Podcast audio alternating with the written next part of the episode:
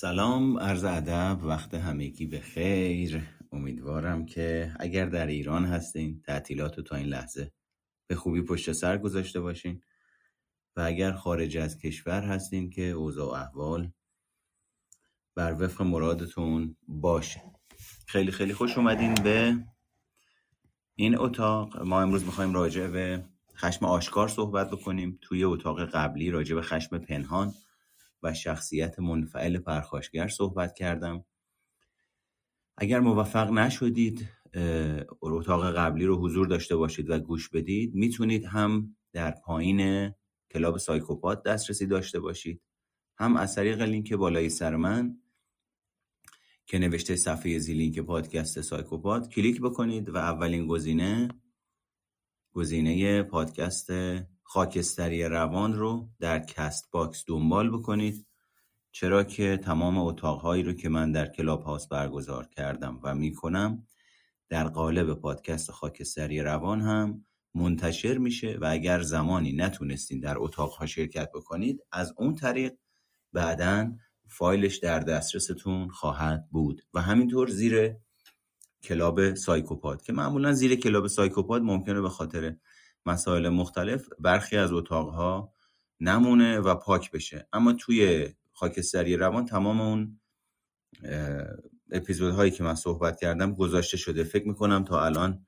هلوهوش سی و چند اپیزود منتشر شده باشه. سی و شش اپیزود یعنی این اپیزود انشالله با امید خدا بدون حرف پیش میشه سی و هفتمین اپیزودی که ما منتشرش می‌کنیم توی Castbox. پس در نتیجه ما سی و شش اتاق قبلی هم با موضوعات مختلف برگزار کردیم که شما اگر تمایل داشتید می‌تونید از طریق راهی که گفتم بهش دسترسی داشته باشید. اما من سوالی دارم و قبل از اینی که بخوایم title رو مشخصا راجع بهش صحبت بکنیم اون هم اینه که وقتی کسی حرفی ناروا به شما می‌زنه چی کار می‌کنید؟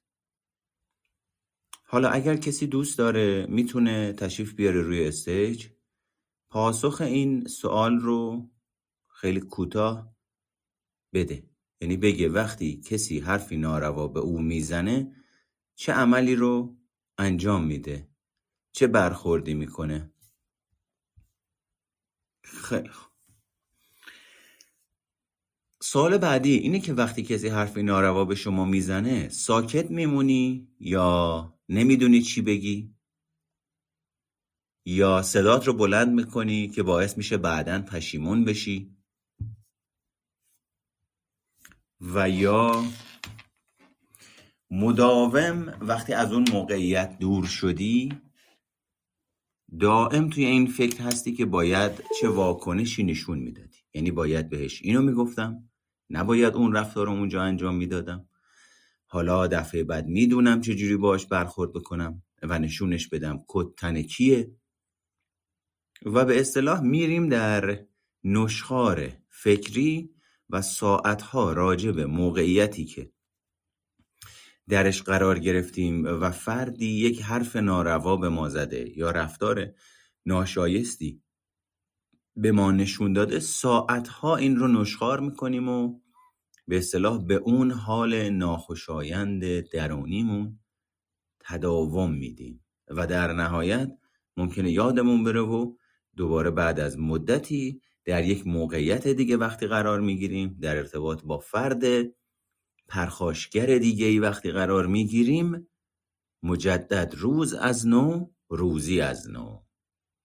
و دوباره یا ساکت میمونی که نمی‌دونی چی بگی یا همون لحظه صدامون رو بلند می‌کنیم که باعث میشه بعدا پشیمون بشیم که ای کاش قبل از اینی که حرف می‌زدم فکر می‌کردم قبل از اینی که رفتار می‌کردم تعمل می‌کردم.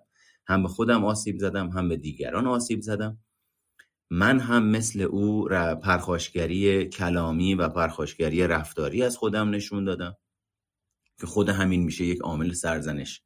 کننده درونی و یا مداوم دوباره وقتی اون موقعیت رو ترک می‌کنیم دائم داریم نشخار فکری می‌کنیم که باید این کارو می‌کردم نباید اون کارو می‌کردم و باید چه کار می‌کردم.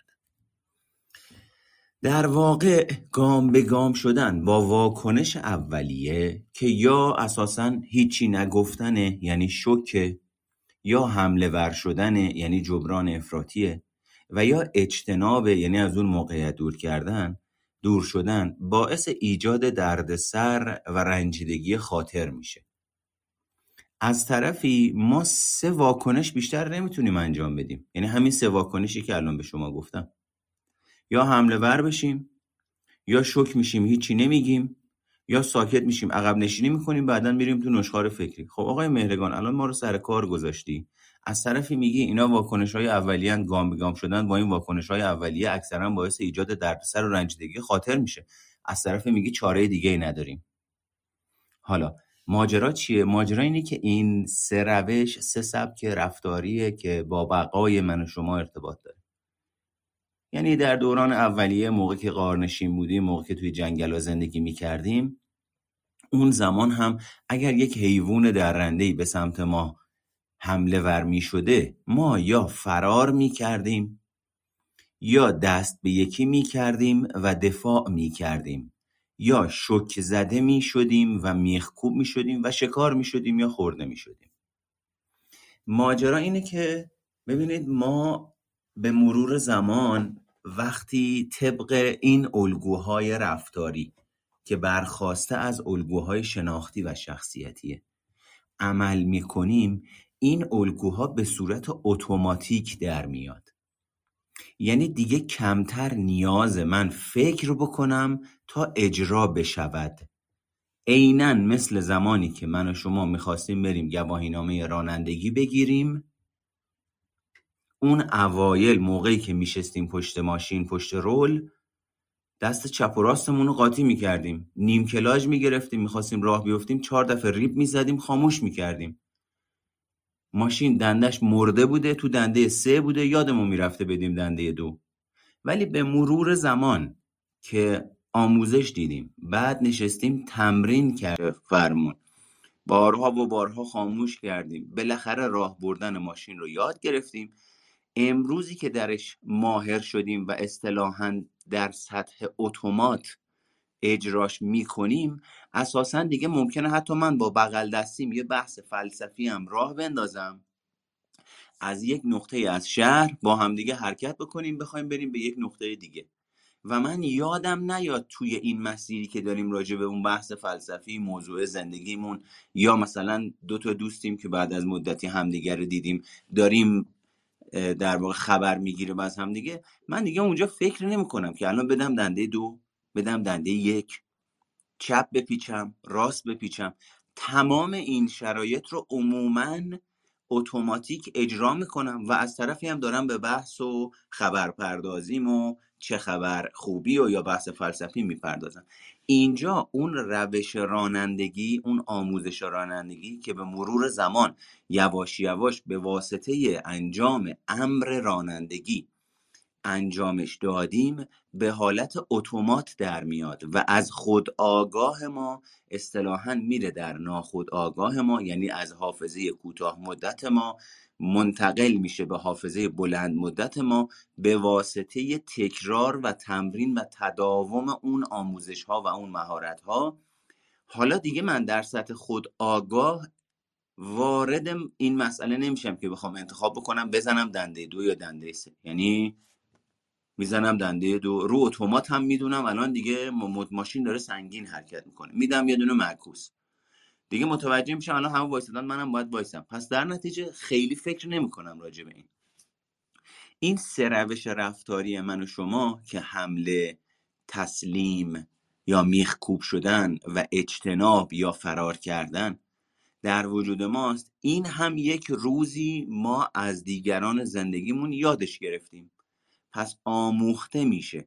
ببین ساختار غیرقابل انکار وجودی و شخصیتی ماست که تحت تاثیر فرهنگ و خانواده و والدین و ترتیب تولد و آنچه که به عنوان فرهنگ خانوادگی شناخته میشه ما از این سه ابزار وجودیمون به شکل فرد ویژه و فرهنگ ویژه در خانوادهمون استفاده می‌کنیم. این یعنی چی؟ یعنی در یک خانواده یک آدمی مداوم سوق داده میشه سمت اینی که ساکت باش. حرف نزن آبروداری کن گستاخی نکن و عموما در طول دوران زندگی سوق داده میشه سمت انفعال.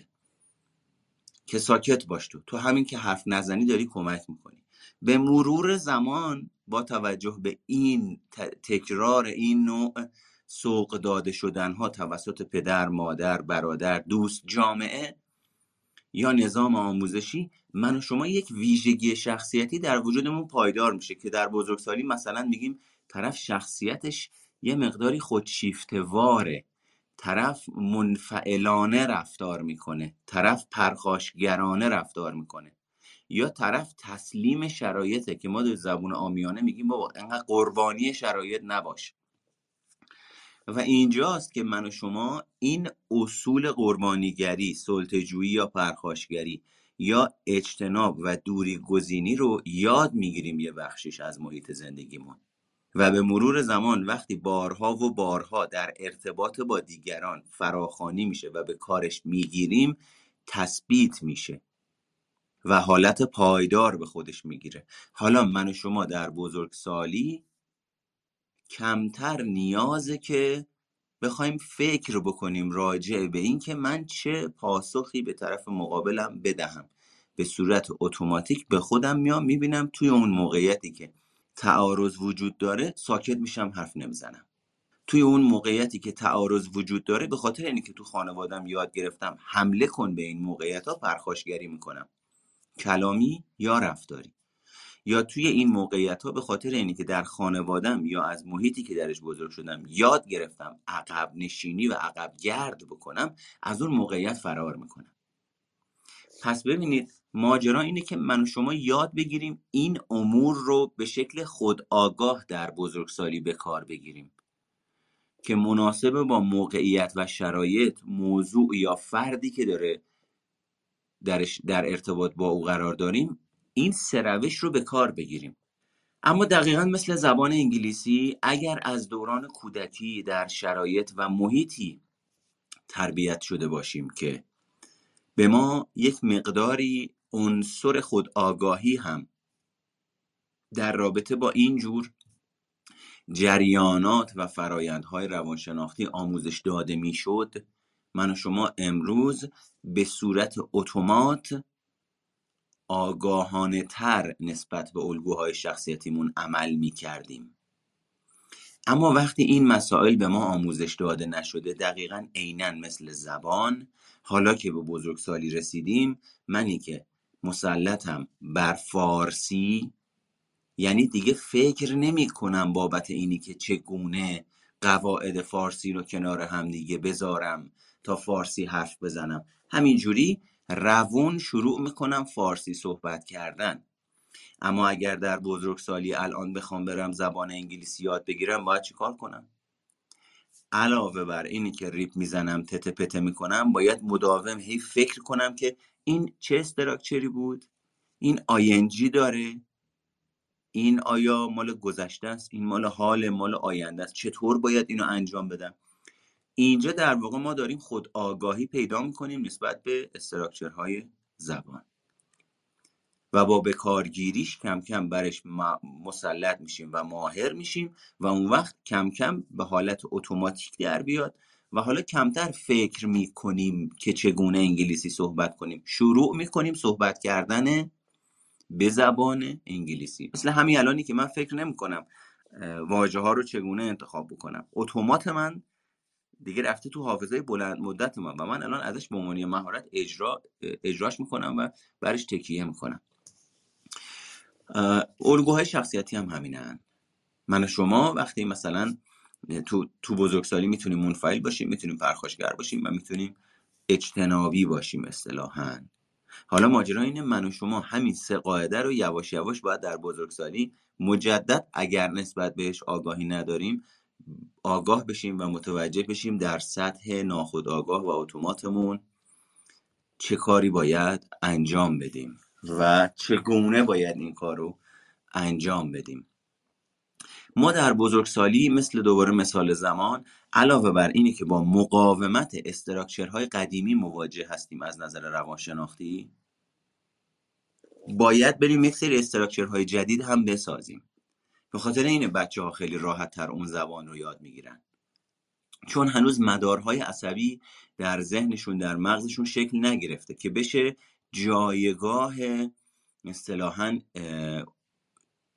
خواستگاه یا مثلا هارد به اصطلاح اصول زبان که این انقدر من ازش استفاده کردم حالا مغزم متوجه شده یه چیزیه که باید در طول روز ازش استفاده بکنم.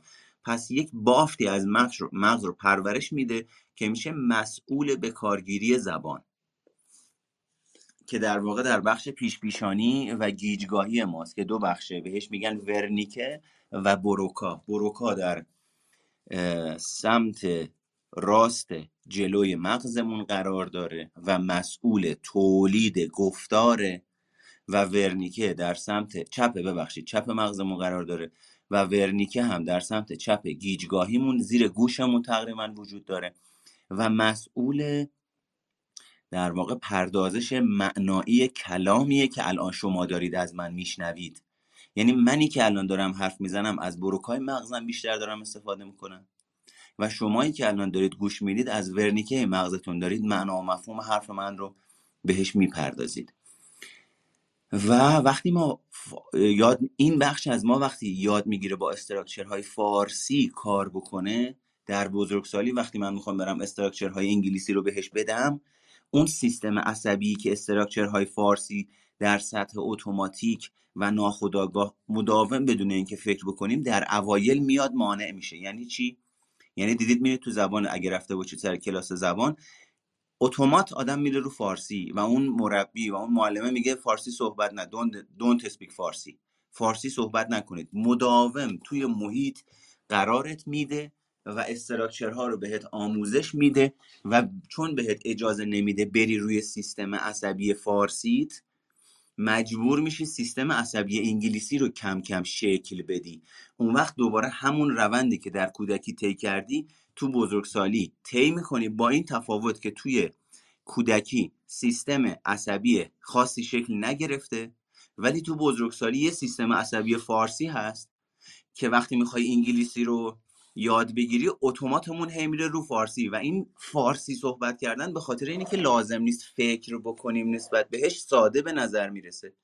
و چون لازمه برای زبان انگلیسی فکر بکنیم پردازش بکنیم و یواش یواش دوباره مسیر عصبی جدید بسازیم ما در دنیای روانشناختیمون سختی تجربهش می‌کنیم که بابا ببین نگاه کن چقدر رادنا فارسی صحبت می‌کنه. چی می‌شد ما رو از بچگی میذاشتن کلاس زبان؟ الان مثل بلبل انگلیسی صحبت می‌کردیم. الگوهای شخصیتی من و شما هم تقریبا یه همچین حالتی دارن. یه سری سیستم های عصبی هستند مدارهای عصبی هستند که مسئول پردازش این الگوهای شخصیتی هستند. و به خاطر اینی که در طول دوران زندگی تا بزرگسالی بارها و بارها به عناوین مختلف در ارتباط با افراد مختلف با موضوعات مختلف با هدت شدت و اهمیت های مختلف به کار گرفته شدن امروز اون سیستم عصبی یه بخشی از شخصیت من رو تولید می‌کنه. که من یا عادت کردم انفعال بکنم یا عادت کردم حمله ور بشم یا عادت کردم از موقعیت دور بشم. عینا مثل زبان امروز که بخوایم خودشناسی کار بکنیم و این الگوها رو یه مقداری تغییر بدیم یعنی الگوهای جدید یاد بگیریم برابر با زبان جدید الگوهای قدیمی از خودشون پایداری نشون میدن. چون اتوماتمون میره سمت الگوهای قدیمی. پس عینا مثل زبان یاد گرفتن خودشناسی اصلا خودشناسی به خاطر همین سخت در این کار دنیاست. به خاطر اینی که به یک نوعی طبق یکی از کتاب هایی که به اصطلاح اسمش هم یادم نیست اجازه بدید ببینم. چه کسی مغز مرا خاموش کرده؟ فکر کنم یا مغز خود را خاموش کنیده. نمیبینمش الان اینجا توی کتاب خونم. یه لحظه اجازه بدید. آها چه کسی مغز مرا خاموش کرد؟ که ببینید توی این کتاب میاد به ما میگه میگه شما وقتی مثلا زبان یاد می‌گیری الگوی شخصیتیت رو اصلاح می‌کنی بعد از یه مدتی که جلوگیری می‌کنی از انجام دادن یک رفتاری اون بخش از سیستم عصبی مغزت که مسئول تولید کردن این رفتار بوده چون این رفتار رو انجام نمیدی مغز خودش متوجه میشه این بافتار دیگه اضافه است. چون داره حجم می‌گیره چون داره ظرفیت می‌گیره چون داره انرژی می‌بره. و من دیگه چون ازش استفاده نمی‌کنم مغز کم کم اون بخش عصبی رو کم کم کاهش میده به مرور زمان. و میاد سرمایه گذاری روانشناختی و انرژی می‌کنه روی بخشی که داره جدیدن به کار گرفته میشه. اونم دوباره به مرور زمان.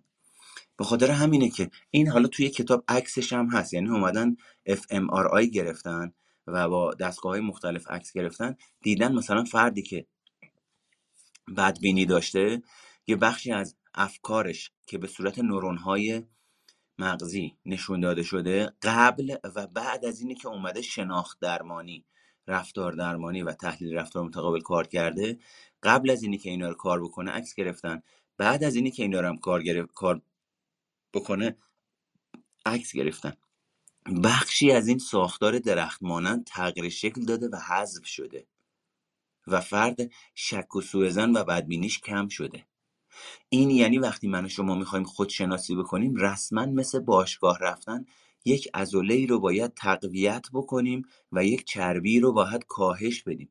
یعنی از نظر بافتاری مغز من و شما تغییر شکل و تغییر بافتار می‌دهد. این آدمایی هستن که دست و پاهاشون میشکنن بدون اینکه مراجعه بکنن جوش می‌خوره کج و کوله بعدن که مراجعه می‌کنن میگن چاره جز اینی که دوباره بشکنیم و تنظیمش بکنیم بذاریم سر جاش تا جوش بخوره نداریم. من و شما هم در بزرگسالی باید الگوهای رفتاری ناسالم وجودیمون رو که جوش خورده کج و کله بشکنیم و مجدد به صورت سالم به کارش بگیریم تا سالم جوش بخوره. به خاطر این خودشناسی انقدر درد داره و افراد از روانشناسی و آگاه شدن و بیدار شدن به صورت علمی فرارین و گرایش دارن به سمت خرافات و اون چی که در لحظه دوست دارن به دست بیارن و در لحظه کمکشون می‌کنه احساس خوبی به دست بیارن. اما متاسفانه این افراد نگاه بلند مدت و آینده نگرانه ای ندارند که آنچه امروز داره درد منو کاهش میده مسکنه و تا موقعی که این مسکن مصرف بشه درد من ممکنه کاهش پیدا بکنه. حالا ممکنه بعضیا بگن خب خوبه دیگه مسکن می‌خوریم دردمون رو تجربه نمی‌کنیم. این هم یه راهیه ولی اون وقت این آدمه میشه معتاد میشه مصرف کننده میشه وابسته به مسکن که اگر یه روزی در یک موقعیتی در یک شرایطی مسکن بهش نرسه حالا با زخم چرکینی مواجهه که به واسطه مسکن دردش رو کاهش داده اما اصل درد اصل زخم سر جاش مونده و چون بهش رسیدگی نشده و با مسکن فقط صرفا دردش رو کاهش داده حالا زخم شده چرکین باید بره بستری بشه تا عمل جراحی روش انجام بشه. یعنی اگر چهار ماه پیش پنج ماه پیش مراجعه می‌کرد با یک دارو و دوایی حل و فصل می‌شد امروز باید بره زیر تیغ جراحی. پس در نتیجه لذت کوتاه مدت به نوعی یک نوع فراره. مسکن خوردن یک نوع فراره. و این رو باید آگاه باشید که اگر الگوهای شخصیتی من و شما به شکل پایدار در اومدن ما می‌تونیم این رو از حالت اتومات تا یه حدی بهش آگاهی پیدا بکنیم و نگاه بکنیم ببینیم چه الگویی کجا در مقابل چه کسی راجع به چه موضوعی بارها و بارها داره به کار گرفته میشه که شده بخشی از شخصیت من و شما. پس مسئله اینجاست. من و شما وقتی سه رفتار کلی که با بقامون رابطه داره که جبرانه که تسلیمه که اجتناب انجام میدیم به صورت ناخدا اتوماتیک در سطح ناخداگاه زمانی که می‌خوایم بیایم به روز رسانیش بکنیم همین سه رو می‌خوایم اجرا بکنیم. ولی مسئله چیه؟ مسئله اینه که اونایی که اینا میشن آسیب روانی اونایی که میشن آزرده اونایی که میشن منفعل منفعل پرخوشگر یا پرخوشگر گیر می‌کنن توی یه دونه از این روش ها به صورت غالب اون رو در موقعیت ها و محیط های مختلف زندگی می‌کنن. یعنی چی؟ یعنی تسلیم اوکیه. جبران اوکیه. اجتناب اوکیه. موقعی که واژه افراطی و تفریطی میاد جلوش سبک عمل کردی و شخصیت فرد کاملا میشه یه چیز دیگه. یعنی فردی که جبرانگر افراتیه مداوم توی موقعیت هایی که حتی حق با او نیست خرابکاری کرده دیر اومده کم گذاشته قول داده رو تعهدش نمونده. اونجا هم وقتی مورد سوال واقع میشه اتومات بدون اینکه فکر بکنه چیکار می‌کنه؟ حمله ور میشه. در صورتی که اونجا رفتار سالم چیه؟ تسلیم. منتها اتوماتش چون تو زندگی یاد گرفته حمله بکنه اینجا هر موقع میبرنش زیر سوال اصلا بینش هم نداره که آقا وقتی من دارم میرم زیر سوال بابت عمل کرده نامناسب من بوده. این یک. دو. طرف مقابل منو نبرده زیر سوال. ادراک منه از طرف مقابل که فکر می‌کنم منو داره می‌بره زیر سوال. او داره واقعا سوال می‌پرسه فلانی ما الان شیش ماه با هم داریم میریم بیرون. هر بار تو داری دیر میای میشه به من بگی چرا داری دیر میای چون من اصلا احساس مناسب و خوبی ندارم. وقتی یک ساعت معطل میشم آخر سرم که میای طلبکاری. علاوه بر اینی که بخوای عذر خواهی بکنی کردی. به اصطلاح نامی هیچ کدوم از این خبرها نیست. طلبم داری از من تازه. به این ما میگیم جبران افراطی. به کارگیری یک بخش از شخصیت و نادیده گرفتن ابعاد دیگر شخصیت. یا فردی که مداوم در انفعاله. چی می‌خوری؟ هر چی تو می‌خوری. کجا بریم؟ هر جا تو میگی. کی بریم؟ هر موقع تو میگی. با کی بریم؟ با هر کی تو میگی. خب بابا یه حرفی بزن یه مشارکتی بکن ببینیم چی کار بکنیم نه. من اگه حرف بزنم یه وقت دیگران خوششون نیومد چی؟ من اگه حرف زدم دیگران ناراحت شدن چی؟ من اگه حرف زدم دیگران ناراحت شدن منو تنها گذاشتن چی؟ اون وقت من با تنهاییم چی کار کنم؟ اون وقت من با وابستگی بیمارگونم که نمی‌تونم از پس خودم بر بیام چی کار کنم؟ به خاطر همین سکوت می‌کنم. سکوت سکوت سکوت سکوت سکوت سکوت. حالا توی بزرگسالی شدم یه آدم منفعلی که در و دیوار نگاه می‌کنم پیروم. هر کسی هر چی میگه فقط به خاطر اینی که ناراحتشون نکنم و از دستشون ندم و دلخورشون نکنم که مبادا من تنها بمونم مبادا منو قضاوت بکنن مبادا منو ارزیابی غلط بکنن ساکت میمونم و هزینه گذاف روانشناختی رو پرداخت می‌کنم. این همیشه منفعل. یا یه آدم دیگه عقب نشینی می‌کنه. کلا اجتناب می‌کنه کلا دوری می‌کنه. پس این خیلی مهمه که ما به این آگاه باشیم که این سه روش سه روش ماست. ما نمی‌تونیم کار دیگه برای این انجام بدیم. حداقل تا اینجایی که من خوندم و متوجه شدم. اما می‌تونیم عمل کرد.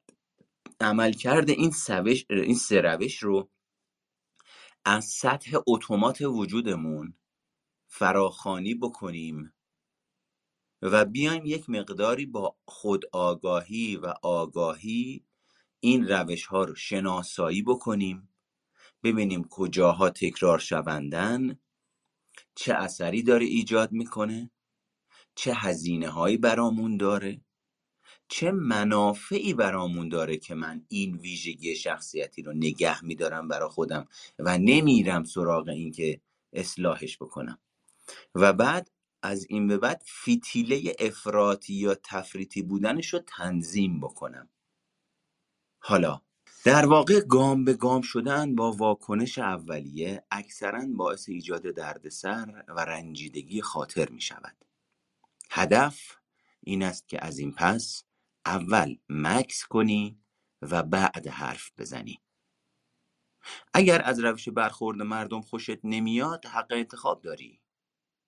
می‌تونی بدون مکس واکنش نشون بدی و هر چیزی به ذهنت رسید به زبون بیاری.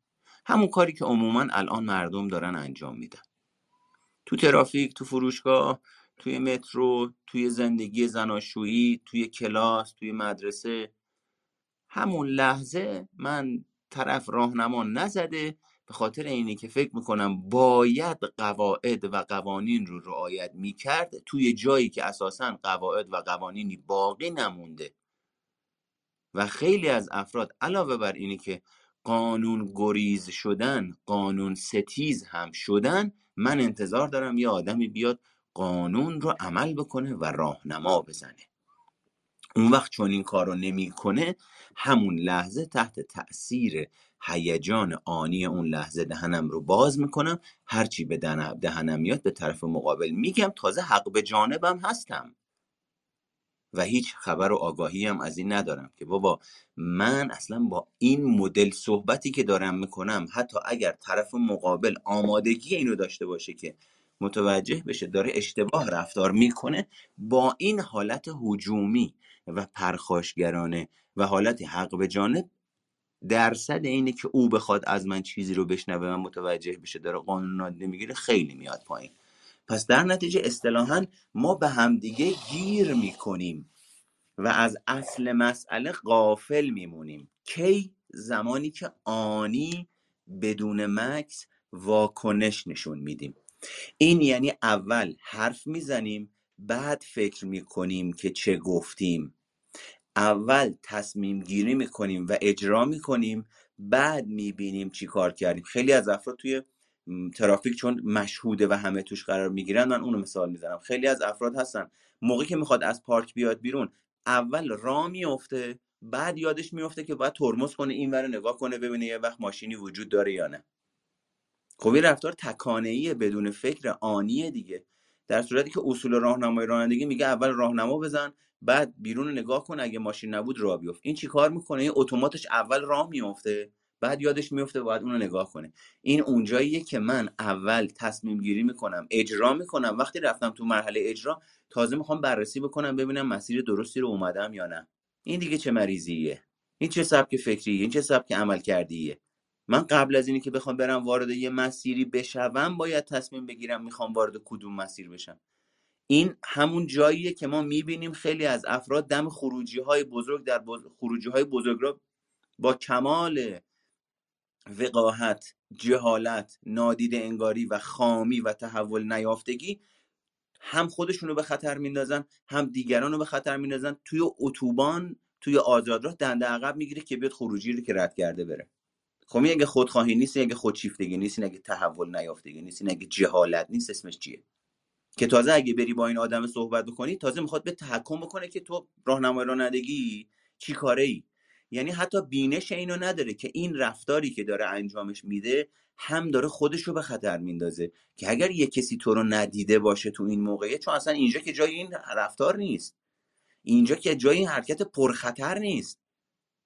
اگه یه نفر تو رو نبینه از پشت میاد می‌زنه هم خودش داغون میشه هم تو داغون میشی. همون کسی که بغل دستت نشسته همون بچه‌ای که باهاته همون مادر پدر پیری که باهاته. بعدش تازه می‌خوای بزنی تو سر خودت که بگی من چه اشتباهی کردم. اون وقت چی رو می‌خوای جمع بکنی؟ اون وقت گفتن این اشتباه به درد کی می‌خوره؟ ولی نه ما یه جمعیت خودشیفتواری هستیم که تحول نیفته هستیم. هممون هم علامه دهریم. همه چی هم می‌دونیم. هر کسی هم برای خودش می‌دونه باید چی کار بکنه. به خاطر همین بهتره جناب فلانی که داری حرف می‌زنی ساکت باش برو دنبال زندگیت. مگه تو مامور راهنمای رانندگی؟ نه من مامور راهنمای رانندگی نیستم. من دارم بابت خطری که داری برای من و خودت و دیگران صحبت می‌کنم. ایجاد می‌کنی صحبت می‌کنم. اما متاسفانه هیچ هوشیاری هم نسبت به این ماجرا نداری که داری چه داری چه رفتاری انجام میدی. حتی بعدش بعضیا این رفتارشون رو مشاهده نمی‌کنن. یعنی این سایت ندارن نسبتش بینش ندارن بهش. دوباره همین سیکل تکرار می‌کنه. دوباره همین سیکل بیمارگونه رو تکرار می‌کنه. این مثال رو تعمیمش بدید به حوزه های مختلف زندگی. راجع به موضوعات مختلف زندگی. از راجع به موضوعات زناشویی ارتباط با همسر ارتباط با فرزند مسائل کاری. یعنی آدمی که آنی رفتار می‌کنه تکانه رفتار می‌کنه اصطلاحا بدون فکر و تعمل رفتار می‌کنه هم هزینه های روانشناختی گذافی رو شامل حال خودش می‌کنه هم هزینه های روانشناختی زیادی رو شامل حال دیگران می‌کنه و رفتارهای پرخطر رو از خودش نشون میده هم برای خودش هم برای دیگران.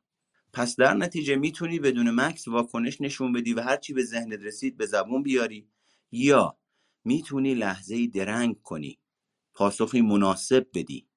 به این ترتیب خودت هم به آرامش خیال دست پیدا می‌کنی. سوال چطور می‌تونم وقتی از دست کسی عصبانی هستم با فکر و دور اندیشی دست به حرکت بزنم و تصمیم گیری کنم؟ چون موقعی که عصبانی می‌شوم اساسا قوه شناختم ضعیف میشه تحت تاثیر هیجانات آنی ادراک من از اون موقعیت که معلوم نیست تحت تاثیر خطای شناختیم باشد یا نباشد من دهنم رو باز می‌کنم. آنچه که در آن لحظه فکر می‌کنم حق با منه میگم با حالتی برنده میگم با حالتی سلط جویانه میگم با حالتی حق به جانب و طلبکارانه میگم. اثری بر موقعیت و طرف مقابل می‌گذارم. بعد ماجرا تموم میشه. ماجرا که تموم شد از اون موقعیت یعنی از اون داغ بودن اون شرایط از اون هیجانی بودن اون شرایط که فاصله می‌گیرم میام بیرون هیجاناتم برمیگرده آروم میشه و شناختم دوباره میاد بالا شروع می‌کنه کار کردن. نگاه می‌کنم ببینم بابا انقدر هم حق با من نبود. اصلا نیاز نبود من انقدر فیتیلمو بکشم بالا. بعد اون وقت میرم تو سیکل بعدی که حالا چرخه سرزنش و شرم و گناه در وجودم فعال بشه. که حالا گند زدم خراب کردم آبروریزی شد دیگه با چه رویی به تو چشم اونا نگاه بکنم؟ نه دیگه نمیرم. یعنی تا قبل از اون تحت تاثیر اون هیجان آنی. سبک مقابل این هجومی بود سلط جویانه بود. جبرانی رفتار کردم. بعد که قوه شناختم اومد بالا شروع کردم کار کردن که خود اون شناختم تحریف شده است. چرا تحریف شده است؟ چون باعث میشه علاوه بر اینی به غیر از یعنی به جز اینی که من بخوام خودم رو منطقی عقلانی بررسی بکنم روش شناختیم روشیه که می‌خوام خودم سرزنش بکنم. اون وقت سبکم هم فرق می‌کنه. تا قبل از این هجومی بودم الان که فهمیدم و ادراکم اینه که دوباره دارم گند زدم خراب کردم با چه روی تو چشم اونا نگاه بکنم سبک مقابل این فرق می‌کنه. میام میرم تو اجتناب. دیگه نمی‌خوام برم تو اون موقعیت. این اسمش تحول نیافتگی و عدم مسئولیت پذیری هسته این ماجراست. اون وقت یه خطایی داریم توی شناخت در مورد اون خطای شناختی صفر و صد. صد من میشه پرخاشگری بیمهابای بدون حساب و کتاب آنی تکانه ای دوباره صفر من زمانیه که من با روش سرزنشگونه خودم رو پردازش می‌کنم تحلیل می‌کنم بررسی می‌کنم شروع می‌کنم. احساس گناه و احساس شرم رو در خودم تولید کردن. صفر منم میشه انفعال و دوری گزینی از موقعیت. صدم بدون نگاه مسئولیت پذیرانه صفرم بدون نگاه مسئولیت پذیرانه و اصلا هم از پنجاه این وسط خبری نیست. اون وقت به خودم میام می‌بینم یه مدت میریزم تو خودم میریزم تو خودم میریزم تو خودم عین بمب ساعتی می‌خوام منفجر بشم. بعد که آستانه تحملم پر میشه این چیزی رو که میریزم تو خودم میریزم رو به دیگران. بالا میارم. بین ساید انفعال و انفعال پرخاشگرانه و درون ریزی بیمارگونه و برون ریزی بیمارگونه و سلطه جویی و پرخاشگری در حرکتم. بعدش هم میرم میگم آقا پیش ده تا روانشناس رفتم. کلی جلسه مشاوره رفتم. هیچ کدومشون هم نتونسته به من کمک بکنه. این همه هم هزینه کردم. هیچ راهی هم پیدا نکردم. غافل از اینه که تمام راه همینه. من باید همین رو فیتیلش رو تنظیم بکنم. این اونجاییه که در متون روانشناسی می نویسه مشاور برای مراجع چیزه. از خودش ندارد. هر آنچه وجود دارد در دنیای روانشناختی فرد مراجع وجود داره و حضور داره. یعنی تمام پاسخها و تمام سوالهایی که دنبالش یعنی تمام سوالهایی که مطرح می‌کنید و براتون مطرح میشه پاسخش درون وجود شماست. من نمی‌تونم به شما به عنوان مشاور چیز جدیدی بدم. فقط یه دونه کلمون رو می‌کنیم دو تا کله تا ببینیم چقدر می‌تونیم واقع گرایانه کمک بکنیم شما طبق این نگاه واقع گرایانه خودت رو ببینی بسنجی نسبت بهش مشرف بشی و ببینیم خودت به این سوال چه پاسخی میدی. اما عموم مردمی که من باهاشون ارتباط دارم وقتی میان پیش من همین دو روز پیش بود یه بند خدایی به من تماس گرفته بود که من در طول جلسه مشاورم باش متوجه شدم عجله داره. یعنی آقای مهرگان جواب سوالای منو بده من برم دنبال زندگی من بفهمم باید چی کار بکنم. من خب هی تلاش می‌کردم در واقع کمکش بکنم که متوجه بشه وقتی یک ویژگی یک الگوی شخصیتی به مرور زمان بارها و بارها سالها و سالها در ارتباط با دیگران در ارتباط با خود به کار گرفته شده اول که میره در حافظه بلند مدت نهادینه میشه در سطح ناخود آگاه به صورت اتومات بدون اینکه فکر بکنیم فعال میشه. اما او دنبال این بود که طبق نگاه قالبی که از روانشناس داره شما به من جواب سوالاتم رو بده من برم به زندگیم برسم. آخرین حرفی که بهش زدم که تازه انگار یه مقداری بیدار شد یه مقداری روشن شد بهش گفتم که شما می‌خوای الگوهای شخصیتی رو که الان 35 سالته 34 سالته داری باهاشون زندگی می‌کنی؟ تو دو ساعت با مطرح کردن دو تا سوال جوابشو پیدا بکنی. اگر روانشناسی پیدا کردی که تونست بابت این الگوها یک ساعته دو ساعته نه ده ساعته بهت الگویی بده بهت راهنمایی بکنه که تو بری دنبال زندگی دیگه نیای. اولین نفری که بهش معرفی می‌کنی منم. یعنی شماره منو بده بهش. من اولین مراجع او خواهم بود. که بتونم برم خودم این الگوهای پایدار شخصیتیمو که سالها بارها و بارها استفاده کردم و حالا به صورت پایدار و اتومات در اومده من برم ببینم ایشون چجوری می‌خواد به من کمک بکنه که من دو ساعته با دو تا سال بتونم حل فصل بکنم. اونجا بود که گفت آهان من تازه متوجه شدم که دارم چی کار می‌کنم. گفتم آها الان شد. اون بخش تکانعی وجودت هیجانی وجودت آنی وجودت که می‌خواد زیادم می‌خواد. همین الانم می‌خواد. اجرت کار نکردنم می‌خواد. ببره تازه اون یه مقداری رفت عقب سکان و داد دست اون بخش بزرگ سالت. حالا بخش بزرگ سالت توی ده دقیقه آخر جلسه مشاوره اومد بالا داره با من صحبت می‌کنه. و آخرش گفت باشه من حالا هماهنگ می‌کنم انشالله می‌رسم خدمتون و کاملا برای من روشن بود که او دیگه به من مراجعه نخواهد کرد. چرا؟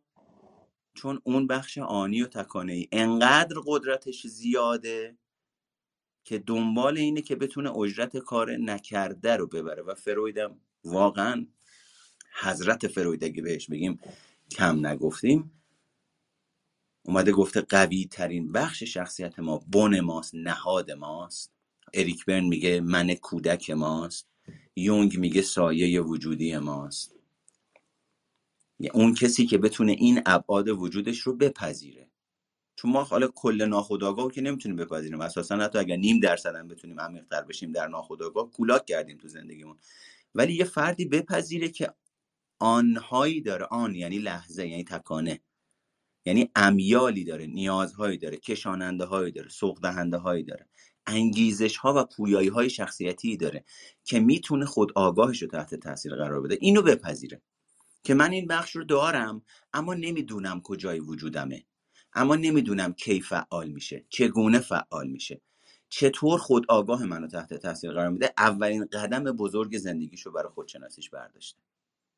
حالا مسئله اینجاست که ما هم می‌خوایم توی این روم این توضیحات رو دادم که بریم سراغ افراد سلطجو که ببینیم کیان کیان تو اتاق قبلی راجع به منفعل پرخاشگر صحبت کردم. اینجا می‌خوام راجع به پرخاشگری آشکار صحبت بکنم.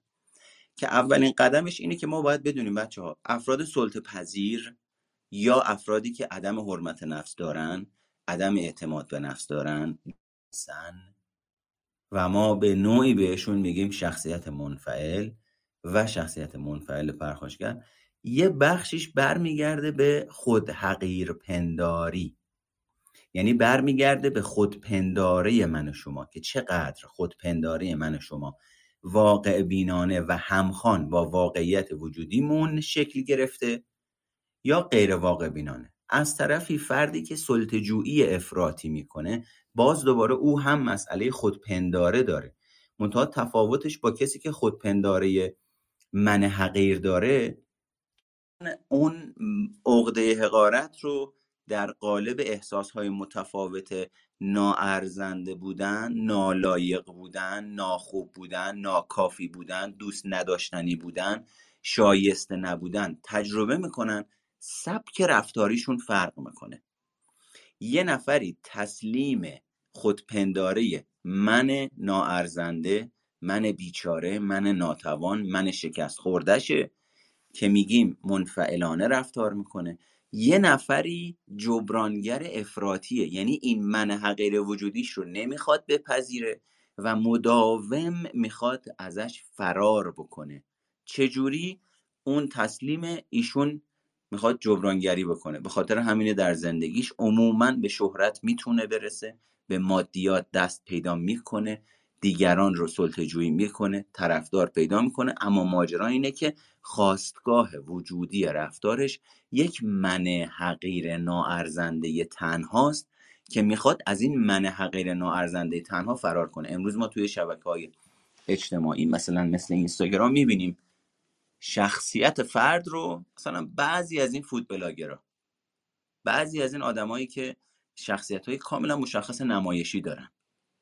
مدل آرایشش مدل حرف زدنش مدل پست گذاشتنش می‌بینیم تعداد فالووری که دارن عجیب و غریب زیاده. یعنی انگار به یک نوعی در سطح روانشناختی داره این پیام رو میده که ببین من چقدر آدم مهمیم که این همه آدم دارن منو دنبال می‌کنن.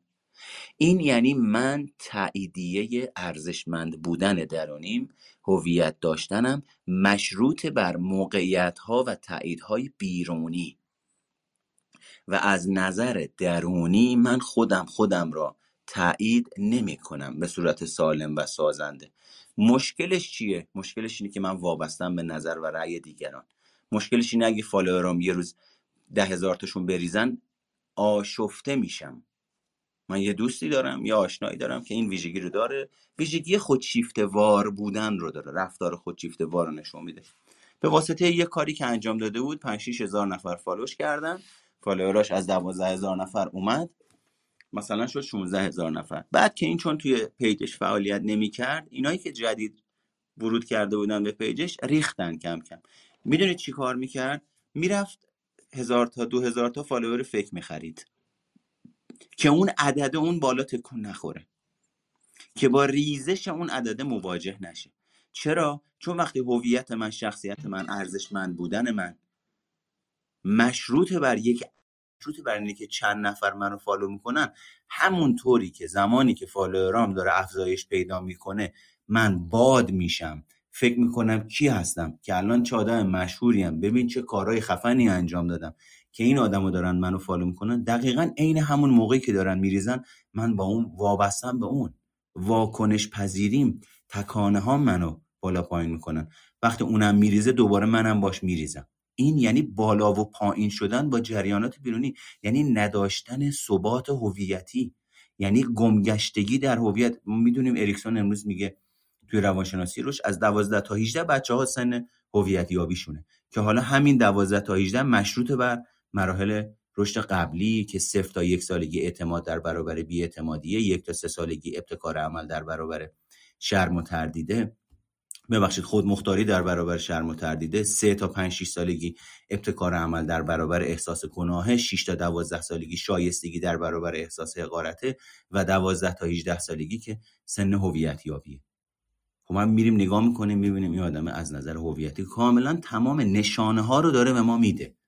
پر می‌کنه کامل ملاک ها نشانه ها و علائم رو نشون میده اون وقت میشه اینجوری حالا فرد پرخاشگر احساسات، خواسته ها و عقایدش رو از طریق آسیب رسوندن به دیگران ابراز می‌کنه. اولین چیزی که ممکنه با شنیدن این واژه یا این جمله به ذهن ما متبادر بشه اینی که یعنی دست به زن داره ممکنه داشته باشه. ما می‌خوایم بگیم فرد پرخاشگر یا سلطجو سلطجویی می‌کنه به روش های مختلف. در ساده ترین وضعیت پرخاشگری و سلطجویی به دو صورت دستبندی کلیشو در نظر بگیریم شکل می‌گیره. یکی پرخاشگری کلامی یکی پرخاشگری رفتاری. یعنی من بد لحنی می‌کنم بد دهنی می‌کنم به حریم و حدود و محدوده شخصیتی و مکانی و جایی که داری زندگی می‌کنی.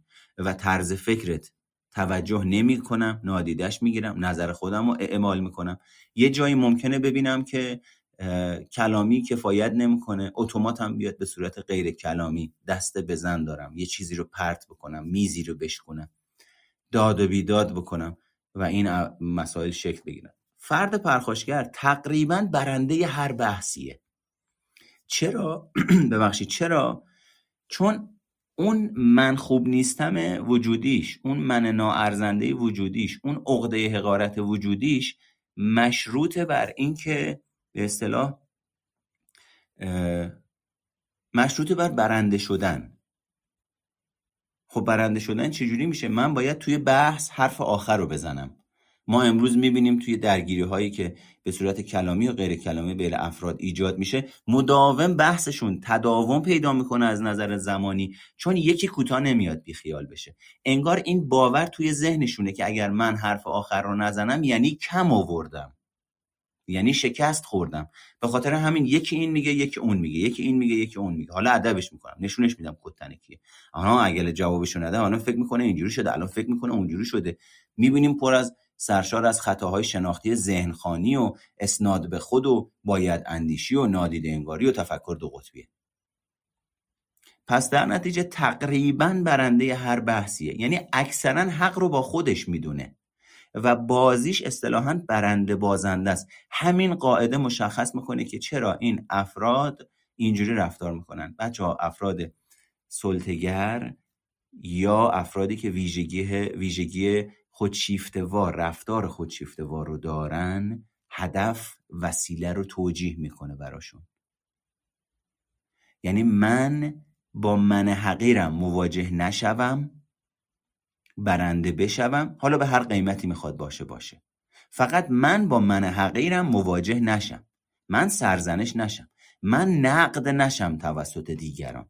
در جایگاه ضعف قرار نگیرم. چرا؟ چون اگه توی این جایگاه ها قرار بگیرم با اون منی که ناخوشایند حقیر ناارزنده است و من کلی از نظر زمانی و روانشناختی و جانی سرمایه گذاری عاطفی کردم که باهاش مواجه نشم به راحتی باش مواجه میشم. به خاطر همینه که این افراد اساسا نسبت به نقد واکنش نشون میدن و دفاع می‌کنن از خودشون و صد می‌زنن. با رفتارهای پرخاشگرانه با رفتارهای جبرانی با رفتارهای سرکوبگرانه. فرد پرخاشگر دچار عقده حقارته. ممکنه با صدای بلند و بددهن بیشرم یا مسخره کننده باشه. یعنی چی؟ یعنی به صورت اتوماتیک در سطح ناخودآگاه تلاش روانشناختی او بر اینه که دیگران رو ضعیفتر از خودش بکنه حرمت نفسشون رو. شکننده بکنه اعتماد به نفسشون رو از بین ببره تحقیرشون بکنه سرزنششون بکنه تا برتر و سرتر بودن خودش رو تجربه بکنه. اگه بری عملا ازش رو راست بپرسی داری این کارا رو می‌کنی ممکنه به خدا ممکنه بگه به خدا من قصد همچین کاری ندارم. اما مسئله چیه؟ مسئله اینه که او در سطح خود آگاه نگاه می‌کنه و میسنجه و میگه و من قصد همچین کاری ندارم. و ما الان داریم در سطح اتومات نیمه آگاه و ناخود آگاه صحبت می‌کنیم. و اون فرد به خاطر اینی که احساس حقارت، عقده حقارت، من ناارزنده، درگیری ها، آسیب ها، آزردگی های شخصیتیش رو به واسطه مکانیزم های دفاعی مختلف فشار داده فرستاده در سطح ناخودآگاهش از حوزه آگاهیش خارجشون کرده. و وقتی میگه به خدا وجود نداره داره راست میگه. چون فقط داره اون حوزه ای رو نگاه می‌کنه که کل زندگیش تلاش روانشناختیش بر این بوده که درگیری ها و حالبدی ها و ناارزنده بودن ها و باورهای مرکزی وجودیش رو از اون حوزه خارج بکنه و موفق هم بوده. امروز نگاه می‌کنه میگه بابا نه به خدا من این کارو نمی‌کنم. ده دقیقه بعد موقعی داره حرف می‌زنه لحن صداش زبان بدنش اهمیتی که موضوعی که داره راجبش بابتش صحبت می‌کنه رفتاری که داره با دیگران می‌کنه نگاه از بالا به پایینی که داره از خودش نشون میده نشون میده که در سطح ناخودآگاه مسئله سر جاش نیست و احتمالا او ازش نامطلعه. پرسیدین تفاوت خشم آشکار و پنهان در چیه؟ اتاق قبلی رو که زیر پادکست سایکوپاده اگر گوش بدید متوجه میشید. این فرد فرد پرخاشگر ممکنه با صدای بلند و بددهن بیشرم یا مسخره کننده باشه. معمولا تلاش می‌کنه حرف آخر رو او بزنه. ما می‌بینیم امروز در برخی از خانواده ها فردی هست که به واسطه اینی که چون سنش بیشتر از بقیه است باید بزرگ فامیل باشه. اما موقعی که پای صحبتش میشینی می‌بینی محتوایی نداره. می‌بینی اصولی که داره صحبت می‌کنه اصول خود ساخته و فرد ویژه است و ارتباط چندانی با واقعیت نداره. و قدرتش رو می‌خواد از جایگاه سنیش بگیره توی خانواده. و انتظار و توقع این رو هم داره که دیگرانی که در خانوادش هستند این احترام رو به او بگذارند. و مصیبت زمانی شروع میشه که اطرافیانش هم شروع بکنند با این قاعده های ذهنی و شخصیتی او سازگاری بکنند.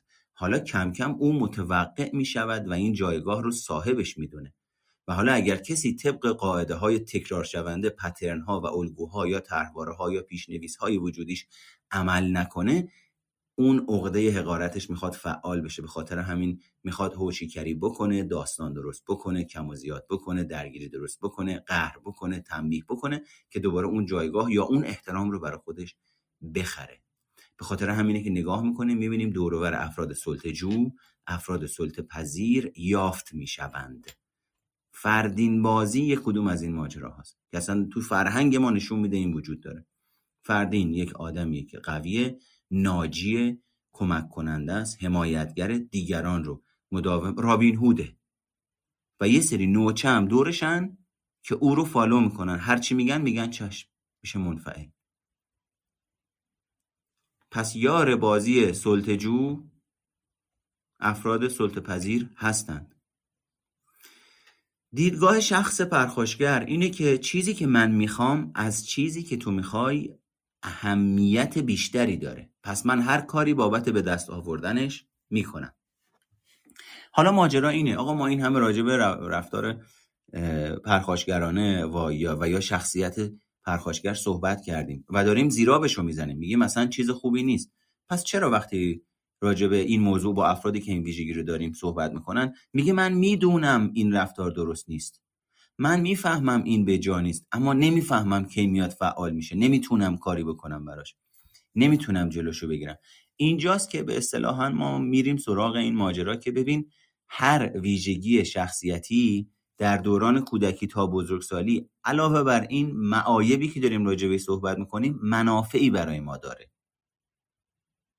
و این منافع هستند که باعث میشه ما چسبندگی پیدا بکنیم به این ویژگی های شخصیتی. چجوری؟ خب من الان متوجه شدم معایبی هم داره. مسئله اینجاست که اینجا پای خطاهای شناختی میاد وسط. یعنی خطای شناختی نادیده انگاری با تحریف واقعیت نادیده انگاشتن بخشی از واقعیت و دیده انگاشتن بخش دیگه از واقعیت که اون تحرواره اون پیشنویس اون الگوی ذهنی من رو تایید می‌کنه باعث میشه من فقط تمرکزم بر روی منافع شخصیم باشه. برعکس افرادی که منفعلا تمرکزشون بر روی ناارزنده سازی درونیه. همونطور که گفتم آنها تسلیم اون باور ناارزنده هستند. فرد پرخاشگر می‌خواد ازش فرار بکنه. در نتیجه تمرکزش روی توانایی هاش و خوب بودن هاش و چه قیافه خوبی دارم و چه تون صدای خوبی دارم و چند نفر آدم منو فالو میکننه اون یکی دقیقا نقطه مقابلش. حالا با همدیگه بریم فواید رفتار پرخاشگرانه رو ببینیم. بشنویم در واقع. فردی که رفتار پرخاشگرانه افراطی از خودش نشون میده احتمالا به خواسته های مادی و اهداف مورد نظر خودش دست پیدا می‌کنه. پس یعنی من و شما ممکنه در طول روز که داریم زندگی می‌کنیم میریم سر کلاس تروار تاکسی سوار میشیم هایپر شهر بازی میریم سینما میریم تو بانک میریم و داریم کارمون رو انجام میدیم. بارها و بارها در ارتباط با افراد پرخاشگر قرار بگیریم. یعنی ببینیم یه آدمیه که بنز سواره. یه آدمیه که در یک جایگاه استاد دانشگاه است یه آدمیه که رئیس بانکه. یه آدمیه که یک جایگاه اجتماعی داره. و خیلی آدم هم فالوورش می‌کنن و اما ویژگی پرخاشگری وجودیش باعث شده این جایگاه رو به دست بیاره یعنی چی؟ یعنی اصطلاحا از اون عقده حقارت درونیش از اون من حقیر ناارزنده درونیش به صورت افراطی فرار کرده جبرانش کرده و حالا یک جایگاه اجتماعی داره. شاید بگین بعد مگه؟ نه دیگه ما هم داریم راجع به منافعی صحبت می‌کنیم. اما این آدم رو اگر تو زندگی رفتارش با خانوادش با دوستش با بچه هاش ببینی موقعی که شلوار خونه پاشه اون وقته که ما می‌تونیم ببینیم رفتار یک فردی که پرخاشگری افراطی داره چگونه خودشو نشون میده. چرا؟ چون این جایگاهی که او به دست آورده به نوعی نقاب و نقشیه که پشت اون قایم میشه تا از من حقیرش فرار بکنه. ما امروز به صورت نیمچه علمی داریم که یونگ هم میگه میگه افراد در واقع یک self ی رو در خودشون پرورش میدن که وقتی باورش می‌کنن دیگه غرق اون میشن و اون من اصیلشون یا اون self اصیلشون رو فراموش می‌کنن. ظاهرا بر زندگی خودش و دیگران کنترل قابل توجهی داره. و مایلن به دفاع از خود و حریم خود قادر باشن. به خاطر همینه که زمانی که یک نفری بخواد نقدشون بکنه ادراکاتشون تحت تاثیر خطاهای شناختیشون قرار می‌گیره و فکر می‌کنن قرار من آبرون بره. تنها بمونم نادیده گرفته بشم زایع بشم. به خاطر همین با حالتی ناخوشایند پرخاشگرانه دفاع می‌کنن از خودشون و دوست دارن این کار رو انجام بدن. ما میگیم ظاهرا بر زندگی خودشون و دیگران کنترل قابل توجهی دارن. اما ماجرا اینه که چرا میگیم ظاهرا؟ به خاطر اینه که باز دوباره جبران افراطی ترس از دست دادن کنترله. یعنی یه بخشی از شخصیت رو به صورت افراطی در موقعیت و حوزه های مختلف زندگی به کار می‌گیره و ابعاد دیگه شخصیت از کار میفتن و به کار گرفته نمیشن. اصطلاحا از حوزه آگاهی خارج میشن سرکوب میشن نادیده گرفته میشن ترد و حذف میشن. در مقایسه با فرد سلطه پذیر به ذخیره بیشتری از مایملک دنیوی دست مییابد و توانایی بیشتری برای دفاع افراطی از خود دارند و نکته مهم بسیار کنترل کننده هستند. حالا ماجرا اینه که کنترلگری این افراد عموما پیداست اما کنترلگری افرادی که سلطه پذیری دارن یا شخصیت منفعل دارن پنهانه. یعنی چی؟ یعنی من وقتی میگم من نمی‌دونم چی بخورم هر چی تو میگی بخوریم. دارم توپ از زمین خودم پاس میدم تو زمین تو و تو رو کنترل می‌کنم. کنترل خاموش این دیگه. هر موقع تو میگی بریم یعنی چی؟ یعنی من حرفی نمی‌زنم. تو نمی‌تونی کاری بکنی من حرف بزنم با تو همراه بشم. من به سکوت منفعلانم ادامه میدم و قدرت تصمیم گیری رو دست تو میسپارم. پس من دارم تو رو کنترل می‌کنم. تو جفتش باز دوباره کنترل پذیری هست کنترل کردن هست اما باز دوباره روش ها فرق می‌کنه. و اکثرا در رقابتی با خود و دیگران قرار دارند که ظاهرا دوستانه است. که ما در تحلیل رفتار متقابل یک بازی روانی داریم یا یک منیپولیتی داریم به نام مال من از مال تو بهتره. بدبختی یعنی اگر من قرار باشه در مقابل این فرد از بدبختی و بیچارگی و فلاکت خودم صحبت بکنم او تا ثابت نکنه از من بدبختتر و بیچاره بیچاره تره دست بر نمیداره. اگه من برگردم بگم آقا من چهار کلاس سواد دارم می‌خوام برم فلان کارو بکنم می‌خوام برم مثلا کلاس نقاشی او هم شروع می‌کنه که آره من این برنامه رو دارم من اون برنامه رو دارم من این کارا رو کردم من این کشف و گشایش ها رو تو زندگیم انجام دادم این دوره ها رو گذروندم. یعنی مداوم یک نوع رقابت پنهانی در سطح روانشناختی وجود داره که شما هر جا می‌خوای حرف بزنی از اونجایی که می‌خواد حرف آخر رو بزنه. بگه حق با منه بگه من بهترم بگه من مسلطترم و خودش رو اصطلاحا در کانون توجه قرار بده دست به هر کاری می‌زنه. که ما در روانشناسی بالینی به نوعی به میگیم تایید طلبی منفی. و از طرفی بهای رفتار پرخاشگری چیه؟ یعنی چه هزینه هایی این رفتار پرخاشگرانه برای ما داره؟ قبل از اینکه بریم سراغ بهاش ممکنه به خودتون بگید که خب من می‌دونم رفتار پرخاشگریم کجاست. رفتار منفعلانم کجاست. می‌خوام بگم خیلی روی این دانستن ابتدایی تکیه نکنید. به خاطر اینی که هرچه ما عمیقتر میشیم متوجه بخشهایی از رفتارها الگوهای شناختی و الگوهای هیجانیمون میشیم که رفتار این لحظه اینجا و اکنون ما رو تحت تاثیر قرار میده ولی ما ازش آگاهی نداریم یا با شناخته های تاریخ مصرف گذشته و لیبل های تاریخ مصرف گذشته شناختی تعبیر و تفسیرش می‌کنیم یعنی چی؟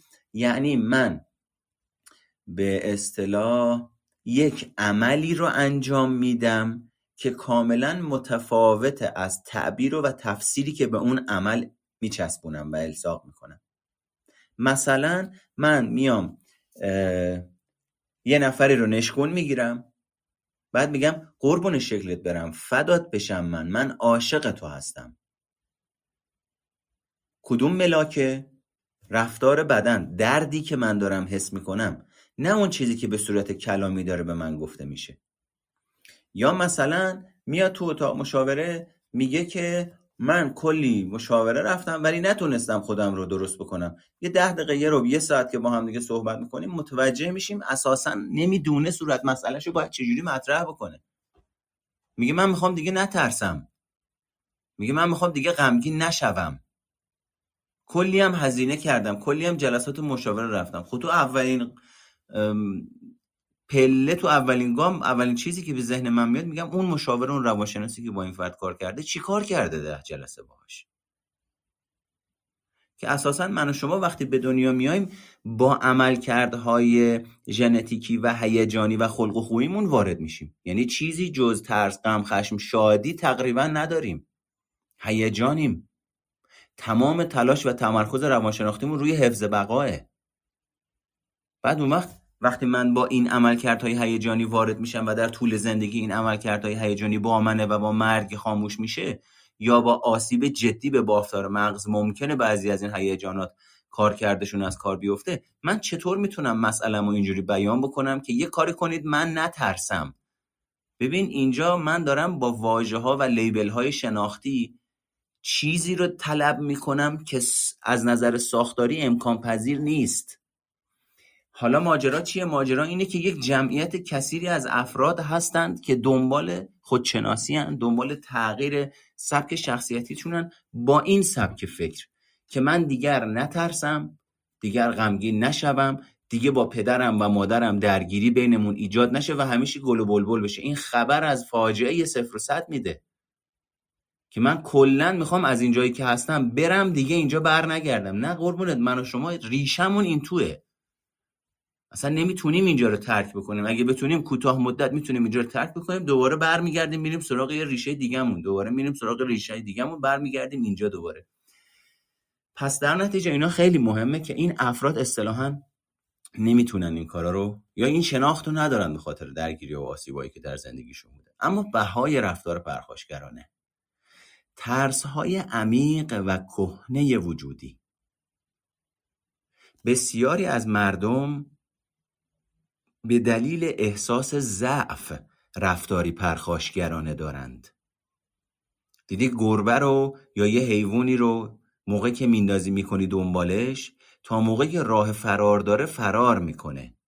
اما اگه توی سکنج گیر بیفته از جایگاه ترس چنگول میندازه پرخاشگری می‌کنه.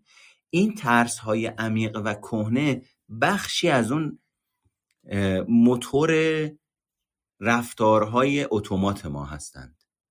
یعنی ترس های عمیق وجودی ما بهش رسیدگی نشده پردازش نشده در همون سطح ناخود آگاه مونده اما ماندنش به این معنا نیست که دیگه مکانیزم های روانشناختی رو تحت تاثیر عمل کرده ناسالم خودش قرار نمیده. اون ترس واقع بینی من رو تحریف می‌کنه.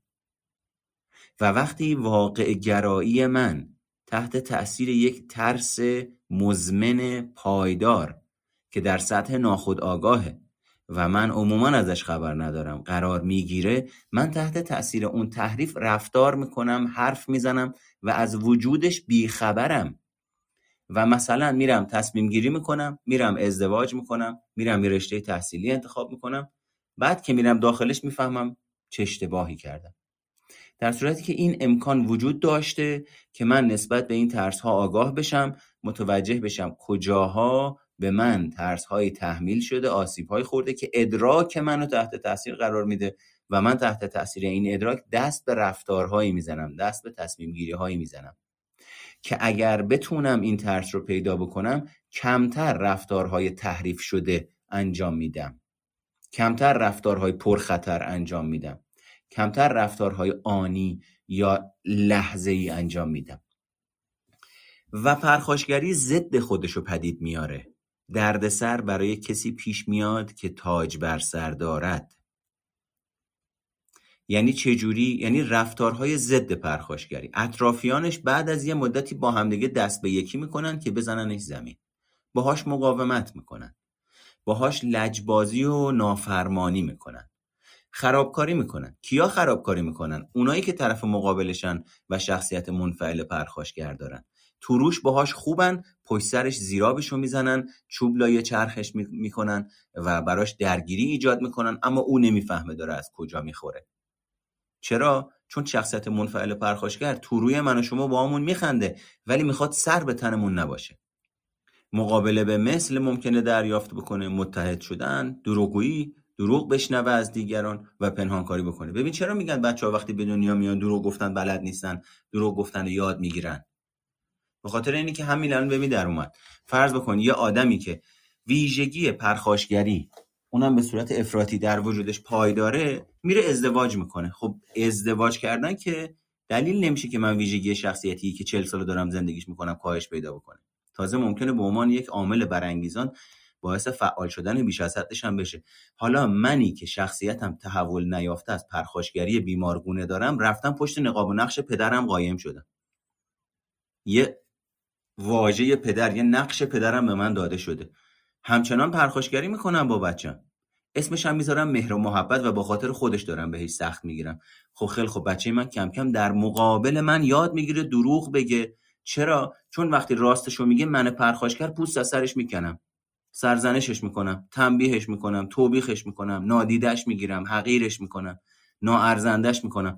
او کم کم یاد می‌گیره به خاطر اینی که این عوامل منفی این تقویت های منفی رو دریافت نکنه دروغ بگه. کی داره دروغگویی رو پرورش میده؟ من. بعد اون وقت کی طلبکار بابت اینی که چرا این بچه داره دروغ میگه؟ من. کی خوابه اینجا؟ من. کی بینش نداره؟ من. کی طلبکار از دیگران؟ من. کی برمیگرده به مادر این بچه میگه تو نمی‌دونم چجوری رفتار کردی که این بچه اینجوری رفتار می‌کنه؟ من. اگه اسم این رفتار خودشیفته وار و خام و تحول نیافته نیست چیه؟ اون وقت در نهایت اغلب کنترل خودش رو از دست میده. یعنی تکانه ای رفتار می‌کنه که ذاتش میشه میل به کسب قدرت و از دست دادن به دست آوردن آزادی اصطلاحا.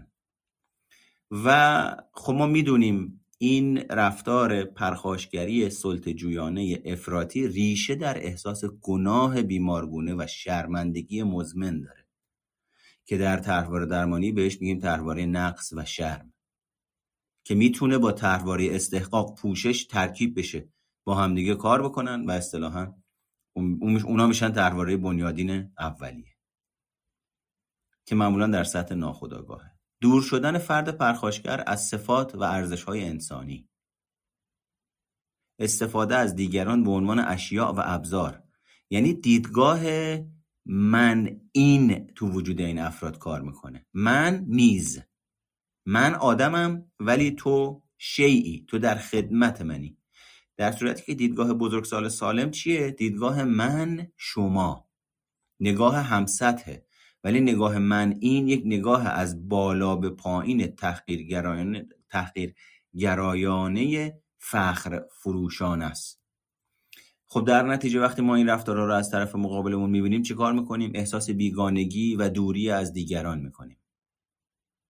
و درصد سکته قلبی در این افراد نسبت به بقیه بالاتره.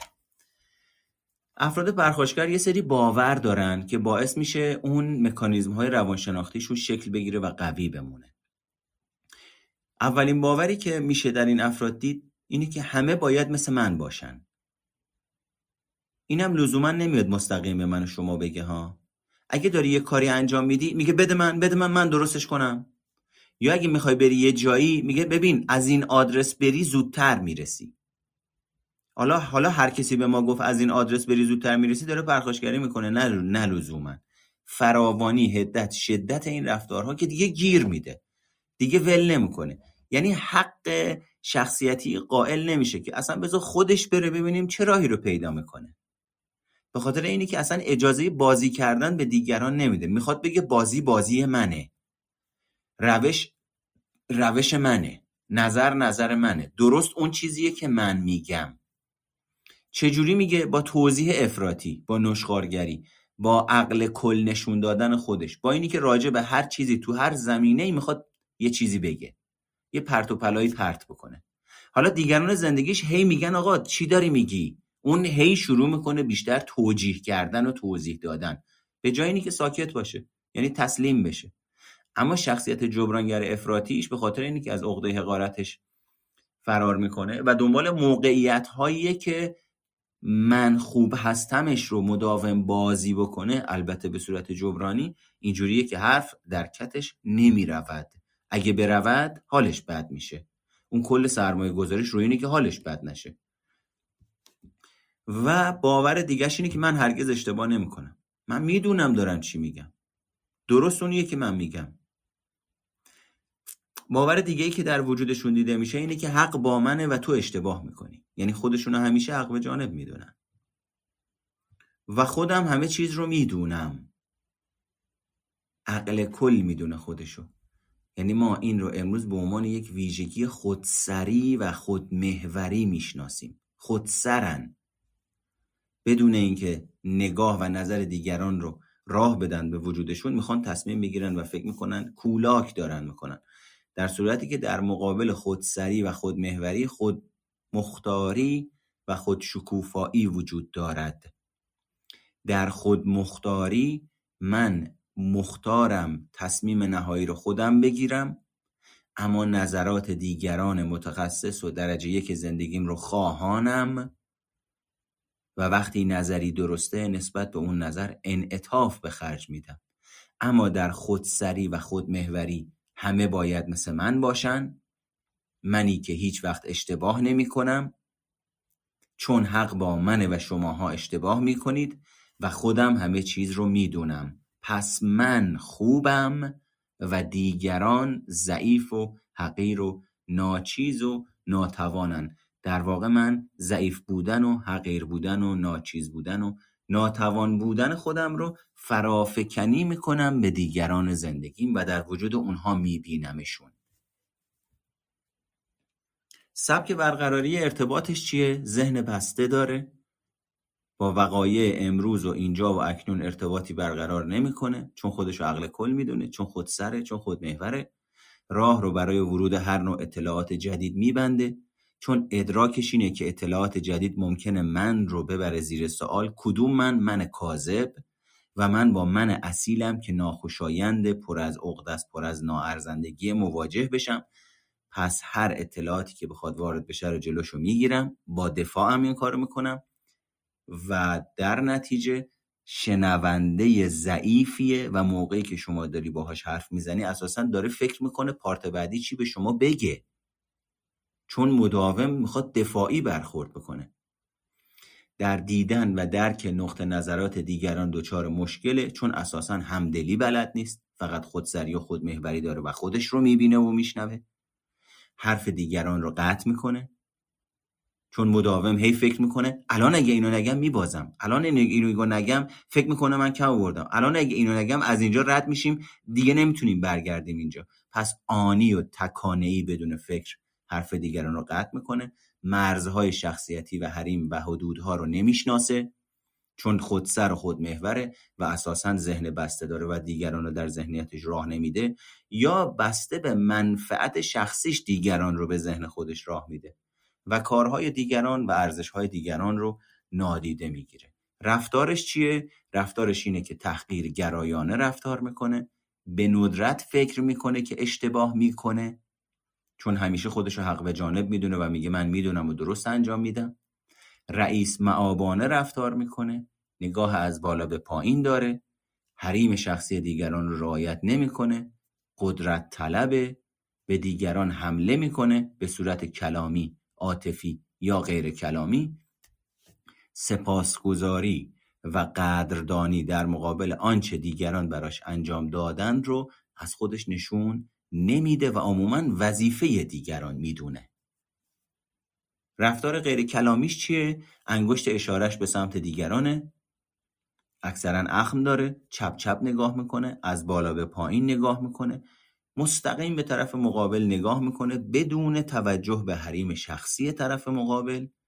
حالت بدنی خشک و بدون انعطاف داره. لحن صداش انتقادی بلند و سرزنش آمیز. یعنی بهش میگه آقا آروم صحبت کن صدات بلنده. میگه من؟ من کجا بلند صحبت می‌کنم؟ من اصلا عصبانی میگم آقا عصبانی هستی. آروم باش آرومش من کجا عصبانی ام اصلا کی گفته من عصبانی ام نه خیر آقا من عصبانی نیستم. شما روانشناسا همتون شما مدیرا همتون شما خانوما شما آقایون. تعمیم افراطی میده قرولند می‌کنه به در و دیوار گیر میده.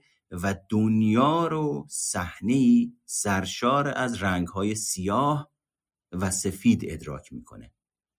یا دیگران خوبن یا کلا دیگران بدن و نباید سر به تنشون باشه. رفتار کلامیش چیه؟ شماها باید این کارو بکنید. همونی که من میگم.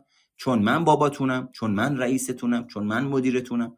یعنی هیچ استدلال و رفرنس علمی یا قابل اتکایی نمیده. چون من میگم باید انجام بدی. چون من منبع قدرتم. چون من خوبم. نپرس چرا. فقط همینی که میگم انجام بده. چون من میگم. یا ایراد شما اینه که یا صد دفعه بهتون گفته بودم. دیدی آخرش اون چیزی که من می‌گفتم درست بود؟ و در نهایت با کلامش و رفتارش دیگران رو میرنجونه و آزار میده. قصد پنهانشون توی روابط اجتماعی چیه؟ باید توی هر بحث جدل یا تهدیدی که وارد میشن برنده بشن. مال من از مال تو بهتره. بدبختی منه تیپ منه پولداری منه سفر خارجه منه مدرک منه زنمه بچمه توانایی بچمه. موقعیتی که درش زندگی می‌کنم ماشینیه که درش سوار میشم شرکتیه که دارم منشیه که استخدام می‌کنم از منشی فلان شرکت بهتر از موضع برنده بازنده اکثرا برخورد می‌کنن بچه اینا یه ویژگی دارن که این شکلی هن. ببین چون بازیشون برنده بازنده است یعنی تا زمانی که دیگران رو در سطح روانشناختی نبازونن احساس خوب بودن و قوی بودن نمی‌کنن اصطلاحا از این زاویه است که وقتی بازی برد برد انجام میدن حالشون بده. اصلا نمی‌تونه خودش رو همسط با دیگران ادراک کنه. این حتما باید دیگران حقیر کنه. باید دیگران رو بپیچونه. بعد بره یه کار خاصی انجام بده تا زمانی که دیگران رو پیچونده و خودش داره کار خاص انجام میده فکر کنش خیلی خاص و عجیب و غریبه. به خاطر همینی که وقتی می‌خوای باش برد برد بازی کنی حالش بده. دوری می‌کنه از آدمایی که برد برد بازی می‌کنن یا تحقیر بش... تخریبشون می‌کنه یا تحقیرشون می‌کنه. احساساتی هم که تجربه می‌کنن خ... عقده حقارت در قالب های مختلف شرمندگی مزمن ناکامی کمطاقتی و به صورت کلی عدم وجود حرمت نفس. بسیار خوب. این هم از ویژگی های افراد سلطجو اجازه بدید اینجا رو ببینم. بنده محمد مهرگان هستم کارشناس ارشد مشاوره خانواده. کار آموزش مهارت های روانشناختی انجام میدم هلوش ده دوازده ساله. چیزی بالغ بر در ده دوازده هزار نفر رو آموزش دادم. اگر دوست داشتید می‌تونید توی دوره ها و برنامه های بنده شرکت بکنید. یکی از همین دوره ها روز دوشنبه ساعت پنج بعد از ظهر تا هشت شب شروع میشه. هشت جلسه است. هر جلسه سه ساعت هفته یک جلسه صدای دوره ضبط میشه. طبق اشل انجمن بین المللی تحلیل رفتار متقابل برگزار میشه. یعنی هر جای دنیا تشریف ببرید این دوره به همین شکل برگزار میشه. خیلی تحلیلی راجع به شخصیت پرخاشگر شخصیت منفعل و شخصیتی که ویژگی های ابراز وجود و مهارت جرأت ورزی رو نشون میده در روی کرده تحلیل رفتار متقابل آشنا میشید از ابعاد مختلف با ساختمان شخصیت ساختار شخصیت و خیلی از مسائل دیگه. خطاهای شناختی رو می‌شناسید الگوهای شخصیتی و وابستگی رو می‌شناسید. تعریف بزرگسال سالم رو دریافت می‌کنید که چه کسی بزرگسال سالمه با تقسیمات مختلف حالتهای پرخاشگری و انفعال سالم مواجه میشید و آشنا می‌شوید. اگه دوست داشتید که یک کار با پدر مادر برای خودتون انجام بدید که اثر بخشی پایداری از خودش نشون میده می‌تونید توی این دوره شرکت بکنید. این زیلین که بالای سر من موقعی که واردش میشید گزینه واتساپ اونجا که پیام برای من بذارید من دوره رو بر شما معرفه می‌کنم. حالا اگر کسی سوالی داره می‌تونه تشریف بیاره بالا یا توی box بپرسه. میشه آدم هم سلطه پذیر باشه هم پرخاشگر. اساسا بله. دو روی یک سکه‌ن. این دوتا با هم دیگه. یکی از همین عقده ها همین حالا این مسائل شخصی رو من نمی‌دونم چیه. با اینجور افراد چجوری برخورد کنیم؟ تیپ شخصیتی خودتون رو بشناسین. یعنی من باید ببینم تیپ شخصیتیم چیه که در ارتباط با کدومی که از افراد قرار می‌گیرم. و تفاوت خشم آشکار و پنهانم گفتم. اینم از این. اجازه بدید ببینم. این دوتا دوستمون تشریف بیارن بالا. ببینیم ماجرا از چه قراره. خب آقای کمانی خوش اومده بفرمایید. درود میگم به شما جناب مهرگان نازنین و سپاس از این سلسله مباحثی رو که در واقع مطرح کردین و بسیارم نافذ و موثر بود. خیلی متشکرم. اول تشکر می‌کنم. بعد سوالی که من داشتم مشخصا این هستش که خب در رویکردهای که در روانشناسی وجود داره یک سری توصیه‌ای هست که به فرد میشه.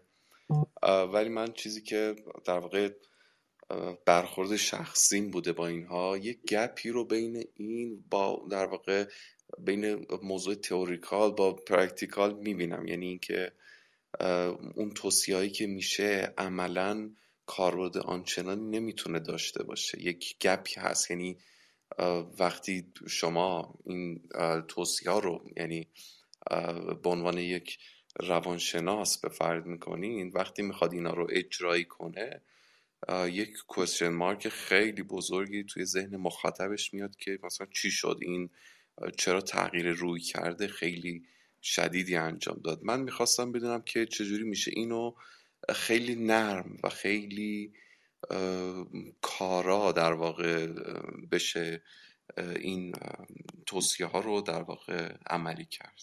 مرسی. امیدوارم سوالم رو تونسته باشم. برسم خواهش می‌کنم. خب رو حقیقتش اینه که خیلی جاها اصلا خبری از نرمی نیست. یعنی ببین من و شما بخش از بخش از ابعاد مختلف شخصیتیمون به واسطه اینه که سالها بارها و بارها راجع به موضوعات مختلف با اهمیت ها و اولویت های مختلف در ارتباط با خودمون و دیگران به کار گرفته شده شده یک مدار عصبی کت کلفت قدرتمند. پس من با یک مقاومت درونی عجیب و شدید و قوی مواجه هستم که گاهی اوقات اصلا خبری از نرم بودن نیست و ماجرا نمیشه اینجوری راجبش حرف زد. و یک مسئله دیگه اساسا اگر شما توجه کرده باشید من تو عموم روم هایی که برگزار می‌کنم به کسی توصیه ای نمی‌کنم. چرا این کار رو انجام نمیدم؟ چون اساسا نه من در موقعیت او هستم نه می‌دونم او چه شرایطی رو تجربه کرده نه حتی اگر تعریف بکنه می‌تونم فقط من می‌تونم تصویر بسازم می‌تونم همدلی بکنم می‌تونم یه بخشی باهاش متوجه بشم. چه اتفاقی داره واسش میفته. همونطور که هیچ کس نمی‌تونه جای من نیست بفهمه من چه احساس افکار و رفتاری دارم من هم نمی‌تونم جای دیگران باشم. اما مسئله چیه؟ مسئله اینه ببینید در متون روانشناسی حداقل توی رشته که من می‌خونم مشاوره خانواده در کتاب نظریه های خانواده درمانی آورده شده که آقا من یه دونه کلم رو در ارتباط با مشاور می‌کنم. دو تا کله اون وقت میشیم یه کامپ... دو تا کامپیوتری که به هم شبکه میشه. بعد اون وقت من مراجع با تکیه بر تخصص فرد مشاور مربی و درمانگر و هم فکری متقابل من تصمیم می‌گیرم برای شرایطی که من تجربه کنندشم از کجا شروع کنم چگونه شروع کنم کی شروع بکنم چرا می‌خوام شروع بکنم و خیلی از مسائل دیگه. اون وقتی که باز دوباره مثل همون کسی که رفته آموزش رانندگی می‌بینه من مشاور بغل دست شما شما پشت رول و فرمون هستی. میری انجام میدی توی زندگیت به مرور زمان در وهله اول در حوزه تنظیم رابطه با خود بعد که در رابطه با خود به کمک درمانگر و مشاور قوی شدی حالا وارد حوزه تنظیم رابطه با دیگران میشی و باز دوباره این یک کله که دوتا کله است در تقابل و تبادل درمانی آموزشی مهارتی کمک می‌کنه شما یک پایگاهی داشته باشی که وقتی می‌خوای بری توی موقعیت های مختلف زندگیت با افراد مختلف زندگیت تصمیم چی باشه؟ چه رفتاری رو انجام بدی؟ اون وقت میای از من می‌پرسی من می‌خوام برم با بابام با زنم با همکارم با مدیرم. فلان رفتار رو بکنم. من میام میگم به نظرت این رفتاری که داری انجام میدی تکانشی نیست؟ از روی احساس و هیجانت نیست؟ فقط بابت اینی که یه حرفی زده باشی که حرستو خالی بکنی نیست؟ بعد او فکر می‌کنه میگه چرا؟ میگم آهان اگه بری این حرف رو بزنی چه عواقبی می‌تونه وسط داشته باشه؟ میگه ممکنه موقعیت کاریمو از دست بدم. میگم حالا نظر چیه؟ چه کاری میشه کرد؟ میگه خب اولی مسئله اینه که فعلا این کار رو انجام ندم. چون من همیشه همین کار رو انجام می‌دادم تو زندگیم. بعد که از موقعیتم موقعیتم رو از دست می‌دادم تازه طلبکار بودم که چرا منو انداختن دور. تازه فهمیدم به خاطر اینی که اینجا بدون که فکر می‌کنم میرم حق به جانب بودنم و نابجا زندگی می‌کنم. خیلی خوب ما یه پله اینجا تونستیم کمک بکنیم فرد آگاهی پیدا بکنه در سطح ناخودآگاهش که چه می‌کنه. این رو بگیر ادامه بده برو جلو تا جایی که فرد به رشد و بلوغ و در واقع خودشکوفایی می‌رسه. من خیلی نمی‌تونم ارتباط برقرار بکنم و اینجوری هم یاد نگرفتم که یه مشاور و روانشناس به عنوان یه علامه دهر که همه چیز رو می‌دونه و مردم برن پیشش بگن من چیکار کنم؟ بعد اون یه نسخه بپیچه بره نفر بعدی بیاد. حالا من چیکار کنم؟ من دوباره یه نسخه دیگه برای اون بپیچم. این یه نگاه سنتی تاریخ مصرف گذشته است. من مشاور یک آدم معمولی که تو همین فرهنگ بزرگ شدم و رشد کردم. آسیب هایی که شما تو این فرهنگ خوردید من هم آسیب های خودم خوردم درگیر بعضیاش هستم بعضیاشو درمان کردم بعضیاشو در حال درمان کردنم و می‌تونم از اطلاعات تخصصی که دارم و تجربیات درمانی در اون حوزه‌ای که خودم رو درمان کردم به شما بدهم. و مجاز نیستم راجع به مسائل و حوزه هایی که هنوز خودم رو درمان نکردم به شما کمک بکنم چون تو اون زمینه راهنمای درستی نیستم. پس در نتیجه مشاور حرفه‌ای روانشناس مشاور حرفه‌ای حداقل طبق رشته‌ای که من خوندم آدمیه که اساسا اجازه نداره به شما بگه چه بکنید و چه نکنید. طلاق بگیرید یا ازدواج بکنید. به درد هم می‌خورید یا نمی‌خورید. من مثل همین کاری که امروز کردم. ویژگی های یک عنصری رو یک متغیر رو میگم منافعش رو میگم معایبش رو میگم. میگم اگه مسکن بخوری اینجوری میشه. اگر بری عمل جراحی بکنی احتمالا اینجوری میشه. در نهایت کی تصمیم گیرنده است؟ مراجع. و میره اجرا می‌کنه انجام میده. به نظر من این یک قاعده سالم استاندارد و حرفه‌ای کار مشاور است. حالا خب خیلی جاهای دیگه هم بابت انتظار انتظار قالبی مردم که من برم پیش مشاور دو تا سوال بپرسم به من بگه من برم دیگه. پس درس اینا رو خوندی که چی بشه؟ من درس اینا رو خوندم که به یه نفر بگم تازه اومدی بشین. کل ماجرا اینه که تو نمی‌تونی بشینی. تو زندگیت مداوم از این موقعیت داری فرار می‌کنی به اون موقعیت. چرا؟ چون وقتی میشینی به عنوان مثال احساس نامفید بودن می‌کنی و فکر می‌کنی داری زمان رو از دست میدی. بعد اون وقت حول و ولاورت میداره دوباره بلند میشی. حالا چیکار کنیم؟ حالا همین الان از سر کار رسیده خونه ها از صبح تا شبم کلی مثلا فعالیت کرده ها. کلی دوندگی کرده. غذاشو می‌خوره میشینه. دوباره حالا چیکار کنیم؟ ورد زبونشه. چرا؟ چون نمی‌تونه بشینه نمی‌تونه آروم باشه نمی‌تونه از نظر فکری فارق باشه. همین آدم بلند میشه میاد تو اتاق مشاوره میگه که خب به من بگید من سریع برم. یعنی می‌خواد طبق سیکل اتوماتیک و آنی وجودیش دوباره بره همون سیکلا رو انجام بده. بعدا هم میگه پیش مشاور رفتم نتیجه نگرفتم. اونجا کار من اینه که به آدم نشستن یاد بدم. همین.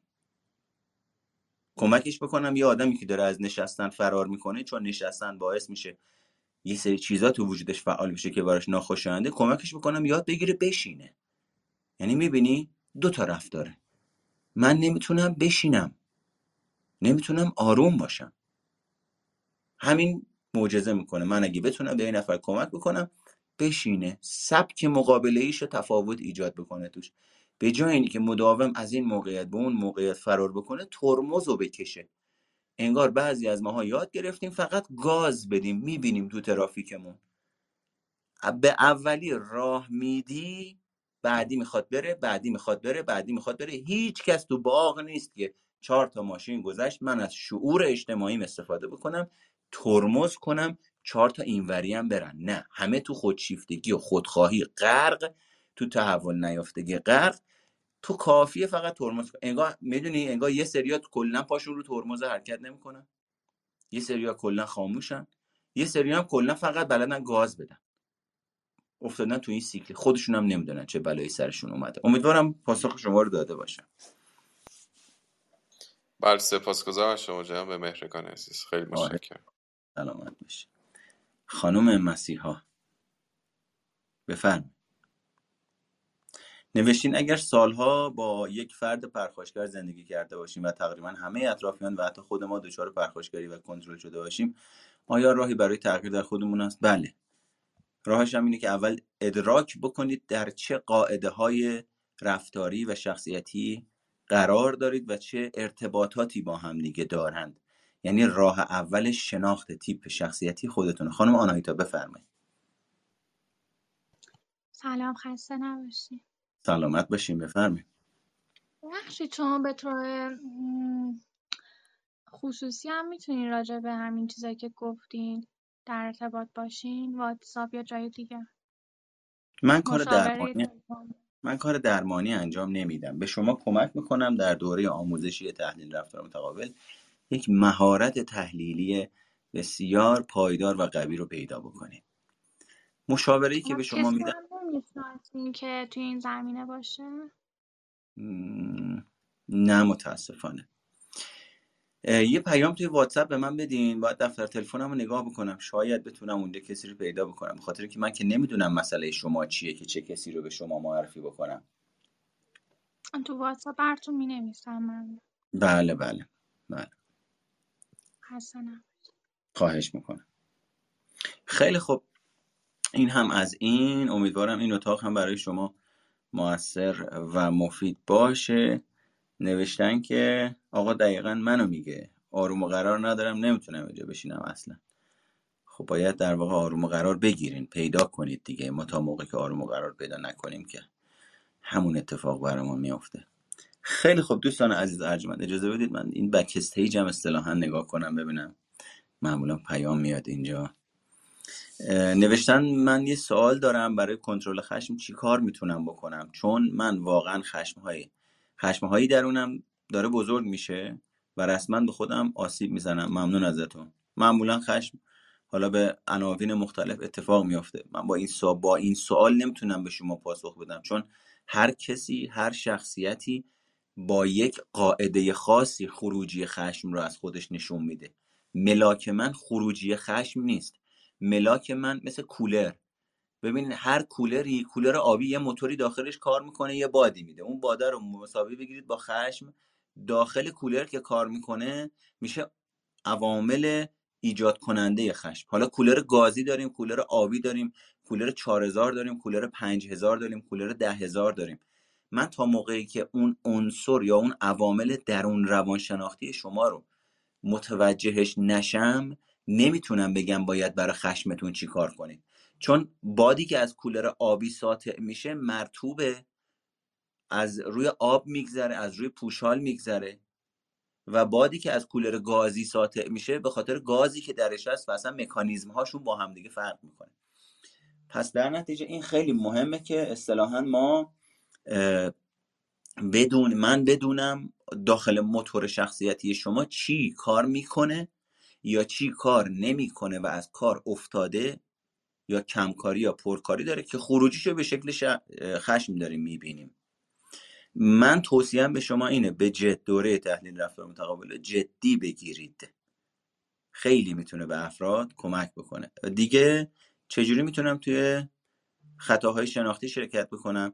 یک جلسه به مدت سه الا چهار ساعت در دوره تحلیل رفتار متقابل مشخصا مربوط به خطاهای شناختی بیشتر دو جلسه. 6 ساعت من در دوره تحلیل رفتار متقابل راجع به خطاهای شناختی صحبت می‌کنم. هشت خطای شناختی نادیده انگاری باید اندیشی شخصی سازی یا اسناد به خود ذهن خانی تفکر فاجعه ساز و تفکر بزرگ نمایی و به اصطلاح تعمیم افراطی و همین. اینا رو اونجا آموزش میدم. بعد به شما آلودگی ها رو با روی کرده تحلیل رفتار متقابل آموزش میدم که باز دوباره با یه تعبیر دیگه ای خطاهای شناختی رو معرفی می‌کنه و بعد از اون یه تستی با هم دیگه کار می‌کنیم که تیپ شخصیتی غالب شما مشخص میشه که اون هم در واقع مربوط میشه به خطاهای شناختی و آسیب ها و خیلی می‌تونه برای شما مفید باشه. ضمن اینی که این فقط میشه مثلا دو تا سرفصل از روی کرده تحلیل رفتار متقابل. ما هشت تا سرفصل مختلف داریم. سرفصل اول مفهوم شخصیت عوامل موثر بر شکلگیری شخصیت هستند. ساختمان شخصیت چه چیزیه؟ ابعاد مختلف شخصیت چی هستند؟ سالماش چیه؟ ناسالماش چیه؟ من و شما در طول زندگیمون یاد گرفتیم به صورت اتومات بیشتر تو کدوم بود از شخصیتمون باشیم. من هنوز آدمی رو ندیدم بعد از ده دوازده هزار نفر که بگم این آدمه داره روی ساختار سالم شخصیتش پیش میره. بعد از اون میریم روی الگوهای وابستگی چطور میشه یه سری آدما رو جذب می‌کنیم و یه سری آدما رو دفع می‌کنیم. بعد میریم می‌بینیم بزرگسال سالم کیه چگونه بیان میشه ساختارش چجوریه. و بعد از اونم میریم سراغ روش های دریافت تایید و توجه از دیگران که به صورت سالم و سازنده و ناسالم و ناسازنده غیر سازنده هستند. یعنی شما به صورت جامع و مقدماتی با شخصیت و ساختار شخصیت و آنچه هستید آشنا میشید. و خانم مسیحا نوشتن صدای من نیست. نه صدای شما نبود. یه بار دیگه لطفا تشریف ببرید. برگردید. احتمال داره که باز بشه. شاید باک خوردید. چون مایکتون باز نمیشه. خب اجازه بدید ببینم نفر بعدی. درود بر شما. الان صدای من هست؟ اجازه بدید ببینم. بله بفرمایید. من عذرخواهی می‌کنم. فکر می‌کنم باک خورده بود صدا. بله. من تشکر می‌کنم از شما بابت این کلاب حالا خوب که اومدین راه اندازی کردیم برای تحلیل رفتار متقابل. اما خب شما فرمودین که کارتون این هستش که بیشتر خانوادگی این کار رو انجام میدین. درست شنیدم؟ خیر. من گفتم رشته من کارشناسی ارشد مشاوره خانواده است و در زمین تخصص تخصص شما من بله.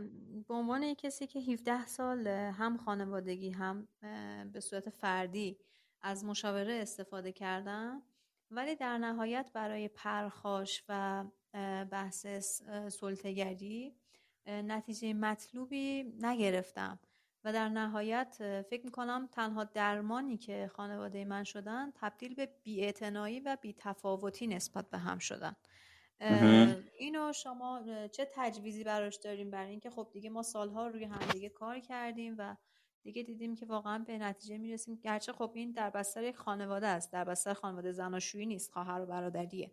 بله. خب دیگه سالها روش کار کردیم و دیگه به این نتیجه رسیدیم که مثلا اگر از همدیگه فاصله های خیلی زیادی داشته باشیم شاید بتونیم این پرخاشگری و این عدم سلطه رو بتونیم یه جورایی کنترل بکنیم. پیشنهاد شما چی هستش؟ در مواجه با یه همچنین شرایطی شما پیشنهاد می‌کنین که یک محیط دیگه ای رو ما باید برای خودمون داشته باشیم یا اینکه نه تو هم محیط خانواده باز میشه کار کرد؟ با توجه به اینکه خب ما روش های مختلف رو امتحان کردیم ولی جواب نداد. تشکر. ممکنه بفرمایید که چه روش رو امتحان کردیم ما مثلا تک به تک هر کدوم مشاوره می‌رفتیم بعد خانوادگی می‌رفتیم و وقتی مثلا مشاوره می‌رفتیم به جای اینکه بیایم مسائل رو حل کنیم از گفتگوهای اون مشاور بر علیه همدیگه دوباره استفاده می‌شد. آها آها. یه لحظه همچه نگه داریم. در یه نهایت مثلا کسی مثل من مجبور می‌شد که خشمش رو به سکوت بنشونه. یعنی بیشتر با سکوت ممکن خواهش بکنم یه لحظه نگه بله بله بفرمایید پس از نظر من شما اصلا مشاوره نگرفتین. مشاور ما آقای دکتر رامین خدابخشی بود. ایشون نه نه نه ببینید توجه بکنید. توجه بکنید به عرض بنده توجه بکنید با دقت. شما اصلا مشاوره نگرفتین. دریافت مشاوره نداشت تهیید از آگاهی هایی که در جلسات مشاوره به دست آوردید در خانه بر علیه یکدیگر استفاده کردید. یعنی ساختارهای شخصیتی پایدار و منفیتون در سیستم اجراییتون کار می‌کرده و نقاب و نقش روانشناختی رو به خودتون گرفتین. از نظر من شما دریافت مشاوره این نداشته اید خب چون اون پایه اصلی خانواده که پدر بود حضور نداشت نه ارتباطی نداره. نمی‌شد نه نه نه, نه. ارتباط نداره. خب یک بخشی از این رفتارها برمیگرده به اون ژنتیک قالبی که توی خانواده ما هست. حالا یا بایپولارن یا مثلا پرخاشگرن یا بسیار وسواس شدیدن یا سلطگرن و این برمیگرده به اون رفتارهای پدرانه خانواده ما. و خب اون بخشش هنوز توی این پس ذهنی خانواده من مونده و حل نشده هرگز. البته من خودم خیلی سعی کردم که روی خودم کار بکنم ولی خب در نهایت گاهی اوقات باز با این تکنیک هایی که شما میگین خشمم رو سعی می‌کنم که مدیریت کنم اما گاهی اوقات واقعا از دستم در میره و به خودخوری و درون ریزی خواهش می‌کنم. من می‌خوام توجهتون رو به این جلب بکنم که در ابتدای صحبتتون گفتین 17 ساله میریم مشاوره همه کاری بله. کردیم بله. من میگم شما هنوز کاری نکردین. خب چرا؟ مثلا اینکه حتی من خواهرم از خانواده جدا شد. مثلا یکی از خواهرام خودم چند سال از خانواده دور شدم فاصله گرفتم. تا این حد که حتی فاصله اینطوری تأثیر ایجاد کرد در الگوهای پایدار شخصیتیتون؟ به نظرم نه اونایی که باقی موندن هنوز همون لاین رو دارن ادامه میدن. آها. مسئله اینه پدر و مادر من و شما ممکنه باعث ایجاد مشکل و مسئله بشوند. ممکنه ریشه ارزم اینه ارزم اینه که پدر و مادر من و شما ممکنه باعث ایجاد مسئله و مشکل و کاشت نطفش بشوند. بله. اما این من و شما هستیم که مشکل رو تداوم میبخشیم. بله دیگه بله این آها. پس اینجا ارتباطی به پدر نداره که پدر نیومد جلسات مشاوره پس کار ما نصف نیمه موند خب ایشون فوت شده بودن دیگه خدا رحمتش کنه. حالا عرض من اینه مشروط بر این نیست که حتما پدر بیاد اتاق مشاوره که ما بتونیم رشد بکنیم. شما میگید من 17 سال رفتم مشاوره همه کاری کردم. یعنی می‌خوام توجهتون رو به این جلب بکنم که اساسا صورت مسئله که دارید مطرح می‌کنید ناقصه. من 17 سال رفتم مشاوره با خانوادم اما در بله. خانه بر علیه همدیگه ما اومدیم تمام چیزایی که تو اتاق مشاوره یاد گرفتیم به کار گرفتیم. 17 ساله تداوم بیماری های شخصیتیمون رو ادامه دادیم. تازه به واسطه دلیل ها و توجیه های منطقی که پایه علم روانشناسی هم هست اومدیم پوست همدیگر هم کندیم. چه الگویی به کار گرفته شده تو این 17 سال؟ البته ببخشید این مثلا روی فردی کار کردن ایشون یعنی رو خود من هم که شما میگی مثلا حتی آرام و قرار نداشتم که یه جا بخوام بشینم استراب شدید داشتم. و یه جوری بود که مثلا خب من دارو درمانی می‌کردم برای استراب شدیدم چون شخصیت مغلوب بودم. خب یعنی شخصیت پرخاشگر قالب نبودم تو خانواده. ما قالب مغلوب داشتیم. بعضی قالب بودم بعضی مغلوب بودم من جز مغلوب ها بودم. دچار استرس های شدید و اینها می شدم اینا خیلی به من کمک کرد که الان من خب خیلی بهترم. یعنی نسبت به قبل اون استراب ها اون استرس ها اینها به صورت فردی خیلی تاثیر گذاشت روی من. اما به صورت جمعی من بازخوردی یعنی ندیدم از این مشاوره ها و نمی‌دونم واقعا چرا هیچ تأثیری نداشته. حتما کاری که انجام دادین ارزشمنده. حتما کاری که انجام دادین تاثیرات خاص خودشو داره. من توی توضیحاتم عرض کردم هر چیزی منافع و معایبی داره. اما اگر با هم دیگه نتیجه ندارید احتمالا هیچ کدومتون نمی‌خواین کوتاه بیاین. هر کی می‌خواد خب جایگاه خودش رو حفظ کنه. اومدم یه عده دیگه هم کوتاه اومدن تا حد زیادی ولی یه عده نه یه عده هنوز همچنان به قول شما می‌خوان اون سلطه جایگاه خودشونو من بزرگترم و باید به حرف من گوش بدی و اگر وگرنه ترد میشی و هیچ گونه حمایتی آفرین. آفرین. ما من فکر می‌کنم الان احتیاج دارم به یک راه حل یعنی بعد از این همه سال کار کردن و این همه سال برها تلاش کردن برای اینکه باز بتونم به اون دامان خانواده به این شکل برگردم نشده. الان احساس می‌کنم که خب روزگار خودم داره به بتالت میگذره. باید یه کاری کنم که حداقل عمر خودم حروم نشه. شما چه تدبیری داریم؟ اگر لطف کنین البته اگر امکانش هست که خواهش می‌کنم. هیچی. من الان چیزی به شما نمی‌تونم بگم چون اصلا از شما شناخت نداره. خواهش می‌کنم. یعنی در واقع باید چوب جادو داشته باشم که ندیده نشناخته نشنیده بتونم به شما بگم صرفا چون شما میگید. ببینید من فقط همینو می‌خوام بگم. شما مسئلهتون اینجوری مطرح کردید که من 17 سال فردی یا جمعی داریم میریم مشاوره و هیچ نتیجه. نگرفت شما پیشنهادتون چیه؟ حالا شما خوبین. بعضی از آدما مثلا میاد میگه من ده سال رفتم مشاوره گند بزنن تو این روانشناسی. با این کلی پول دادم کلی هزینه کردم کلی انرژی گذاشتم هیچ کمکی به من نکرد. بعد که مثل مثلا صحبت شما که الان میگید من 17 یعنی مسئلهتون اینجوری مطرح کردید که من 17 ساله رفتم مشاوره فردی و خانوادگی. بعد که با هم صحبت کردیم متوجه شدیم توی این 17 سال و اثراتی از روش های غیر سالم و تحول نیافته وجود داره که از اطلاعات روانشناسی بر علیه هم استفاده کردیم. پس خود این 17 سال الان زیر سواله یه جورایی. بله. خود صورت مسئله الان زیر سوال. آها. حالا ارزم اینه.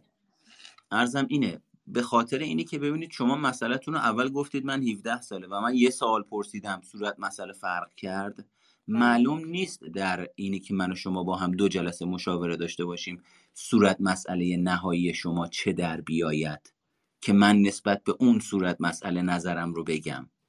به خاطر همینی که نمی‌تونم اینجا به شما نظر بدم. درسته. بسیار خوب بله. که به من فرصت دادین که من صحبت کنم از شما سپاسگزارم خواهش می‌کنم. از این کلاب خوبتون من خیلی استفاده می‌کنم. ممنونم. و اینکه خب من تو این 17 سال ناگفته نمونم حالا دوستانی که توی کلاب هستن بدونن واقعا مشاور می‌تونه خط و مشی زندگی یک انسان رو تغییر بده همونطور که زندگی منو تغییر داد. به من خیلی کمک کرد. من رو واقعا از یک نقطه صفر به یک نقطه صد رسوند. من فارغ تحصیل شدم تونستم ادامه تحصیل بدم تونستم خودم رو پیدا کنم و حتی کتاب بنویسم که این خیلی برای من موفقیت دستاورد بود. منتها خب اون بخشش که خانواده خب همکاری دیگه نمی‌کنه اینجا خب می‌خوام به دوستان بگم واقعا من به عنوان یک کسی که تجربه داره اگر واقعا بر خانواده درمانی می‌خوام بکنن یا خانواده برای خانوادهش رو می‌خوان راه حلی پیدا بکنن حتما باید همکاری خانواده باشه. وگرنه به صورت گروهی و کلی در, در اون نهاد خانواده اتفاقی رخ نمیده. در نهایت تمام مشکلات با ما بزرگ میشه بزرگ و بزرگتر میشه. بسیارم ممنونم. تبریک میگم به شما. من سپاسگزارم از شما. اگر من البته یک پیشنهادم دارم چون خب به حال شما مشاور هستین. می‌تونید البته اگر دوست داشتین علاقه داشتین و تمایل داشتین case محور این خیر ما نمی‌تونیم اینجا این کار رو انجام بدیم. اینجا اتاق مشاوره نیست. درست اتاق مشاوره فضای امنیه که دو نفر درش قرار می‌گیرن بدون اینکه بقیه ای وجود داشته باشه. نه اینکه قرار باشه مثلا منو حالا مثلا یا کس دیگه ای رو معرفی کنین که مثلا case ی رو قبلا شما مطالعه کرده باشین بعد بیان case محور راجبش صحبت بکنیم. اینم اون میشه سوپرویژن. میشه. اصلا جای این این متوجهم چی دارید میگید فرمایش شما اما جاش اینجا نیست. هم سازمان نظام روانشناسی هم قوه قضاییه اون وقت برای ما دردسر میشه درسته. من بسیار از شما سپاسگزارم بیشتر از این وقت شما رو نمی‌گیرم خواهش می‌کنم. سلامت باشید خدا نگه خدا نگهدار شما. خب.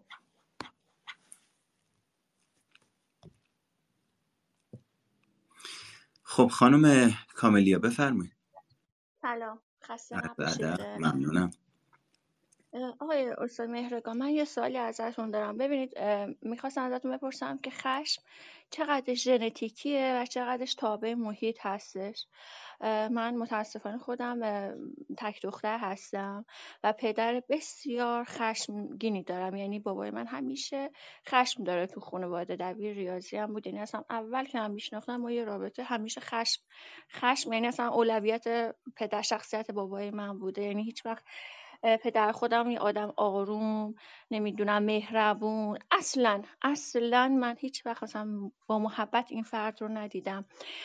و الان وقتی میشم توی این گروه های مختلف میگن که مثلا یک دختر 80 درصد اخلاقیاتش رو به صورت ارسی از پدرش ارث می‌بره. می‌خواستم ازتون بپرسم که آیا واقعا الان خشم من هم از بابام به ارث رسیده؟ یعنی یه چیز ارسی هستش این رفتار ژنتیکی هست و اینکه تاثیر محیط روی خشم چقدر هست و الان من باید چیکار کنم؟ من که مثلا به قول معروف گفتنی میگن که آره این تو هم به بابات رفتی. من باید چیکار کنم با این قضیه؟ خدمت شما آرزم که خشم ترس غم و شادی ساختارهای هیجانی و کارکردهای هیجانی وجود ما هستند که غیر قابل انکار هستند.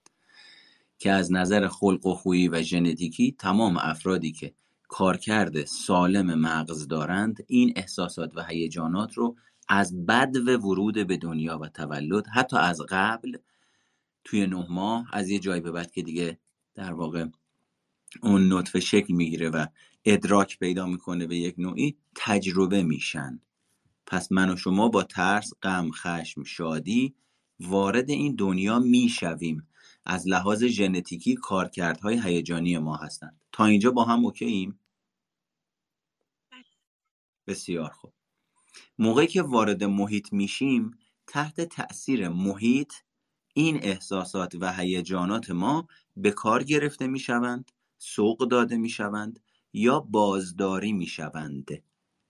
پس آنچه که در وجود ما شکل می‌گیره حاصل تعامل تربیت به عنوان محیط و طبیعت به عنوان ژنتیکه. نمی‌تونیم بگیم این یا آن. در واقع طبیعت و ژنتیک نطفه هیجان پذیری رو در وجود ما میکاره و توسط تربیت یا محیط به کار گرفته میشه سالم به کار گرفته میشه ناسالم فراخونده میشه زده میشه تو سرش استعدادیابی میشه پرورونده میشه و هزار جور ماجرای دیگه. این که میگن 80 درصد احساسات و هیجانات رو از پدر و مادر به ارث می‌بریم من همچین چیزی توی متون نخوندم.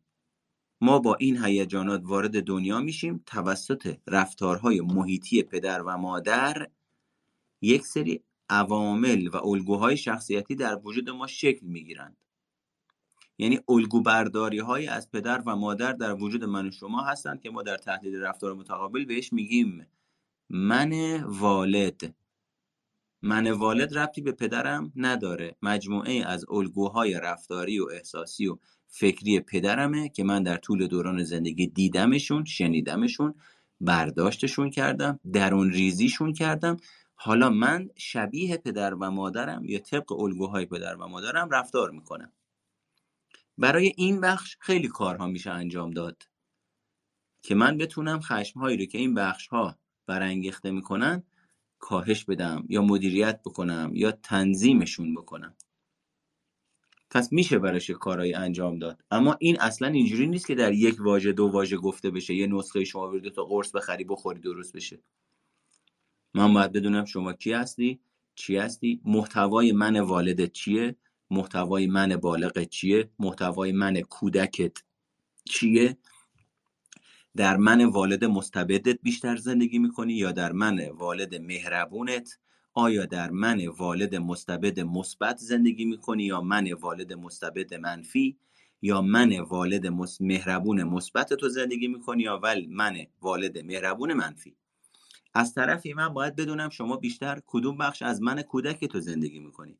من کودک طبیعی مثبت من کودک طبیعی منفی من کودک سازگار مثبت من کودک سازگار منفی من کودک ناسازگار منفی من کودک ناسازگار مثبت. خیلی کوتاه در سطح مقدماتی یه تحلیل به شما دادم. به خاطر همین به خاطر اینکه بدونید پیچیدگی ماجرا چیه و من وقتی سوال می‌پرسید میگم واقعا نمی‌تونم جواب بدم و نمی‌دونم چی باید بگم اینه که هر آدمی پیچیدگی های شخصیتی خاص خودشو داره که در اثر تعامل با خانوادهش فرد ویژه ساختار شخصیتش شکل می‌گیره و من باید ببینم بشنوم ارتباط بگیرم تا بفهمم ساختار شخصیت شما محتواش عمل کردش آسیبش خطای شناختیش چیه تا مناسبه با اون بتونیم بگیم چه باید بکنید که نتیجه بگیرید. به همین خاطر توصیم شرکت در دوره تحلیل رفتار متقابله که اول خودتون این مهارت رو یاد بگیرید که در بلند مدت کمتر به من مشاور وابسته باشید. و بتونید خروجی های جدیدی در موقعیت های قدیمی زندگیتون پردازش بکنید و رفتارهای جدید و تصمیم گیری های قابل اتکاتری انجام بدید. به این شکل. خواهش می‌کنم. خانم تحمینه بفرمایید. سلام به جناب استاد و سایر دوستان. یه سوالی داشتم. اینکه حالا تعجب نکنه از سوال من. آیا بیماری اختلال سادیسم چند درصد می‌تونه اکتسابی باشه؟ و چند درصد می‌تونه ژنتیکی منتقل بشه؟ خیلی این برای من مهمه. نمی‌دونم. نمی‌دونم. بستگی داره. ببین مثل این میمونه که بگیم بله. به, خانواده ربط داره به سبک خانوادگی ربط داره به موقعیت ربط داره به سلامت روان پدر و مادر ربط داره. من نمی‌تونم بگم می‌دونی اصلا خیلی چیز کلیه. که من بیام بگم. سادیسم در گونه های انسانی این درصدش. اینقدر و تربیتی اون درصدش اصلا این نمیشه. من باید بیام شما رو بررسی بکنم ببینم شما در خانوادهتون با نه مثال می‌زنم. شما نوعی. بله شما نوعی رو مطالعه بکنم به عنوان یک کیس نمونه تا بتونم بگم شما به نظر می‌رسه انقدر ژنتیکی انقدر محیطی این سوال چون اون موضوعیت اصلیش که داریم راجع به چه کسی صحبت می‌کنیم جامعه بله. آماریش مشخص به خاطر این من در واقع معذورم از اینکه به این سوال جواب بله بله. خواهش می‌کنم. من یه چند جمله دیگه اضافه کنم. این که من اون بخش اکتسابی زیاد برای مهم نیست چون مسئله رو می‌شناسم.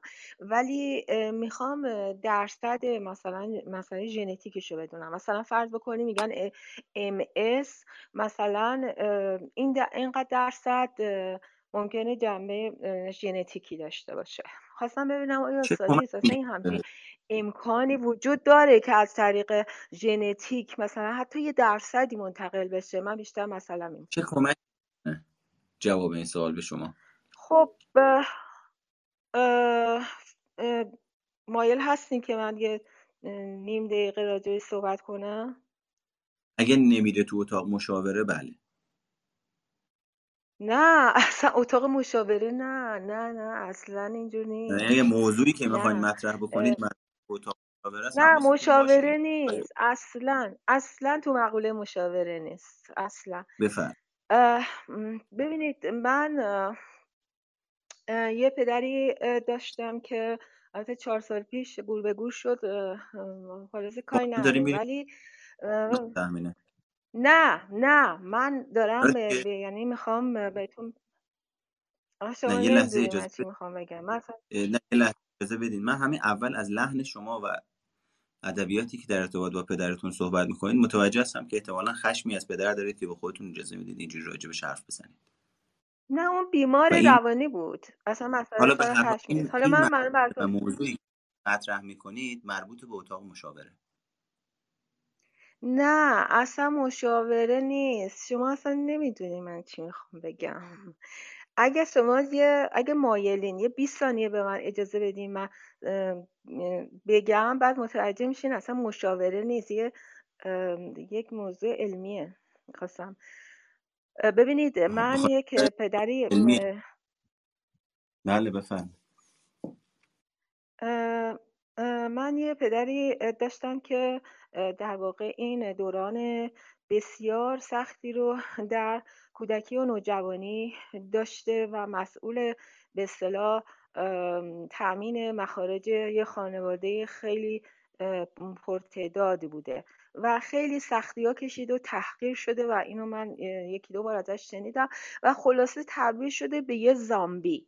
بعد دری به تخته خورده حالا وضع مالیش خوب شده و حالا کاری ندارم. چجوری؟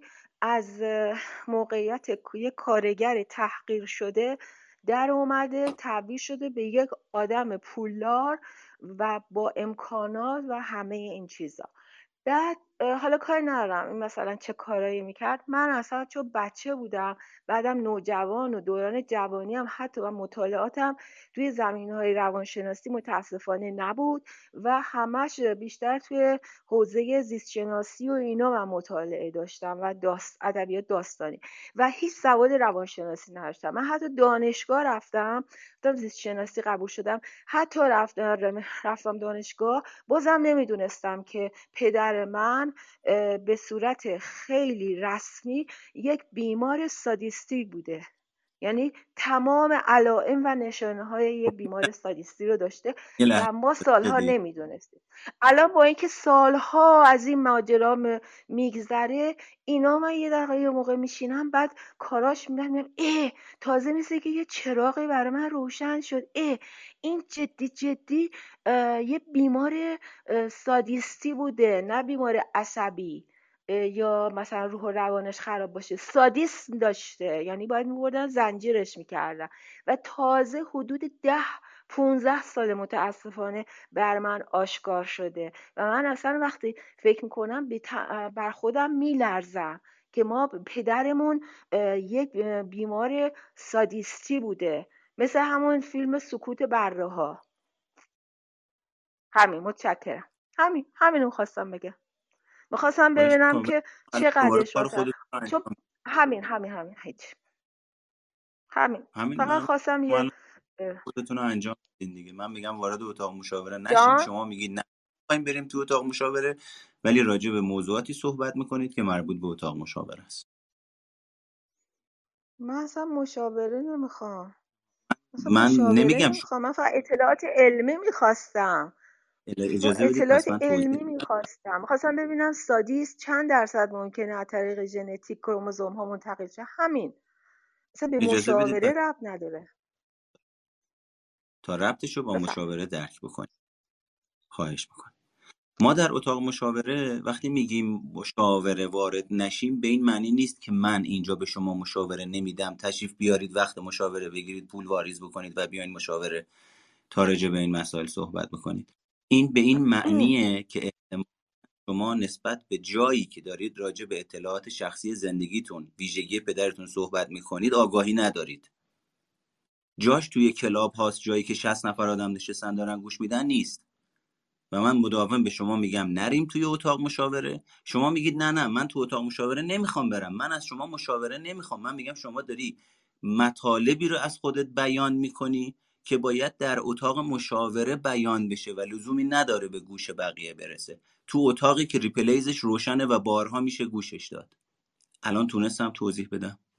بله متوجه شدم ولی برای من این حق رو به من بدین که برای من قانع کننده نباشه چون من فقط به عنوان Google search مثل که مثلا برم search کنم به مثلا همین سوال تو از گوگل بپرسم خواستم که از شما می‌تونید سوالتون رو مطرح کنید و هیچ کدوم از ویژگی های پدرتون هم مطرح نکنید.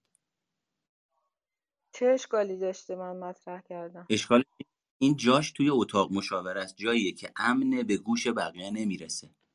اینجا یک محل گوش بقیه؟ من دوست دارم برم سر قله اورست بگم بابای من یه بیمار روانی سادیستی بود و ما مثلا سی جا... سال 20 سال 50 سال باید زندگی کردیم. من اصلا هیچ متوجهم. چقدر شما که من فکر کنم شما خیلی مشکل داریم. من اصلا مشکل ندارم در این رابطه ها. ببینید این جایی که این جاییه که اختیارش با شماست. این اتاق و این کلاب قانون داره. من قانون رو به شما اطلاع رسانی کردم و گفتم نریم توی مشاوره. با همدیگه شما گفتید من مطرح مشاوره نکردم. من فقط گوگل سرچ کردم. اینم من مشاوره نکردم. بازم پافشاری می‌کنم بر اینکه من مشاوره اصلا چه مشاوری من از شما خواستم. من فقط می‌بینیم که گاهی اوقات متاسفانه بعضی از آسیب هایی که اتفاق میفته به عناوین مختلف خودش رو نشون میده. وقتی راجع به دفاع صحبت می‌کنیم یعنی همین. یعنی فرد مرزبندی هایی رو نمی‌شناسه. یعنی فرد انقدر از شرایطی که براش ایجاد شده خشمگینه که اصلا متوجه نیست کجا داره چه اطلاعاتی رو از خودش میگه و دچار ادراک خطاهای ادراکی میشه. حالا اینی که شما دوست دارید تشریف ببرید سریع قله ای داد بزنید که چه اتفاقی براتون افتاده چه ویژگی افتاده انتخابش با شماست. این واقعا نه انتخابش با منه نه اختیارش من با منه و نه به اصطلاح دست منه. اما همچنان توصیم به شما اینه که کاملا ببینید مربوط میشه به تایتل روم. من می‌خوام برم خشم سرکوب شده یا وجودم رو که احتمالا در ارتباط با پدر تجربه کردم حالا می‌خوام برم جار بزنم. چرا باید جار بزنم؟ این یک. دو. ما باید یاد بگیریم هر جایی قاعده و قانون و مرزبندی داره. من دلم می‌خواد داد بزنم. خوبه. اما موقع که میرم توی کتابخونه بازم می‌تونم برم تو اون کتابخونه بگم شماها مریضین شماها دیوونه اید. من دلم می‌خواد داد بزنم. خب می‌گیرم پرتمون می‌کنن بیرون. پس ماجرا اینه که ما یاد بگیریم در ابتدا کجا داریم چه حرفی می‌زنیم و قاعده و قوانین اونجا رو محترم بشناسیم. خب در نهایت برای شما آرزوی موفقیت می‌کنم. امیدوارم که تجدید نظر بکنید تو اینی که بخواین داد بزنین توی قله های این ور اونور که چه اتفاقی برای شما افتاده. چون اینجوری فقط دارید به خودتون آسیب می‌زنید.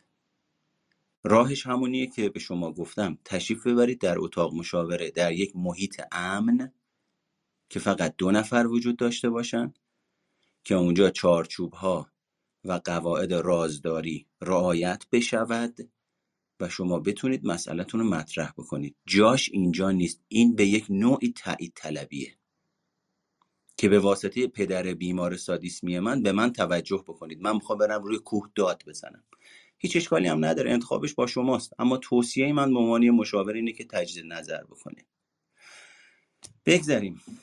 سپاسگزارم. امیدوارم که این اتاق برای شما موثر و مفید واقع شده باشه و به اصطلاح کمک کننده بوده باشه. محمد مهرگان رو شنیدید. برگزار کننده کارگاه ها و دوره های مهارت های روانشناختی. دوشنبه ساعت 5 تا 8 اولین یک دوره اولین جلسه دوره تحلیل رفتار متقابل شروع میشه. اگر دوست داشتید که در دوره شرکت بکنید می‌تونید به واتساپی که از طریق لینک بالای سر من بهش دسترسی پیدا می‌کنید. پیام بدید تا من معرفی دوره رو خدمتتون ارائه بکنم. همین لینک رو که بزنید چند تا گزینه دیگه هم هست. پادکست خاکستری روان که اتاقهای برگزار شده در Clubhouse ه می‌تونید گوشش بدید و پادکست سایکوپاد که اونجا محتوای مشخص و تخصصی روانشناسی و خودشناسی رو بارگذاری کردم. هلوش 40 اپیزودش؟ هر دو اپیز... هر دو پادکست یعنی هم خاکستری روان هم سایکوپاد 40 اپیزود داره. توصیه می‌کنم گوش بدید و ازش بهره مند بشید و اگر فکر کردید یه روز نیاز به کمک دارید و یا راهنمایی دارید شاید من کسی باشم که بتونید از کمکش بهره مند بشید.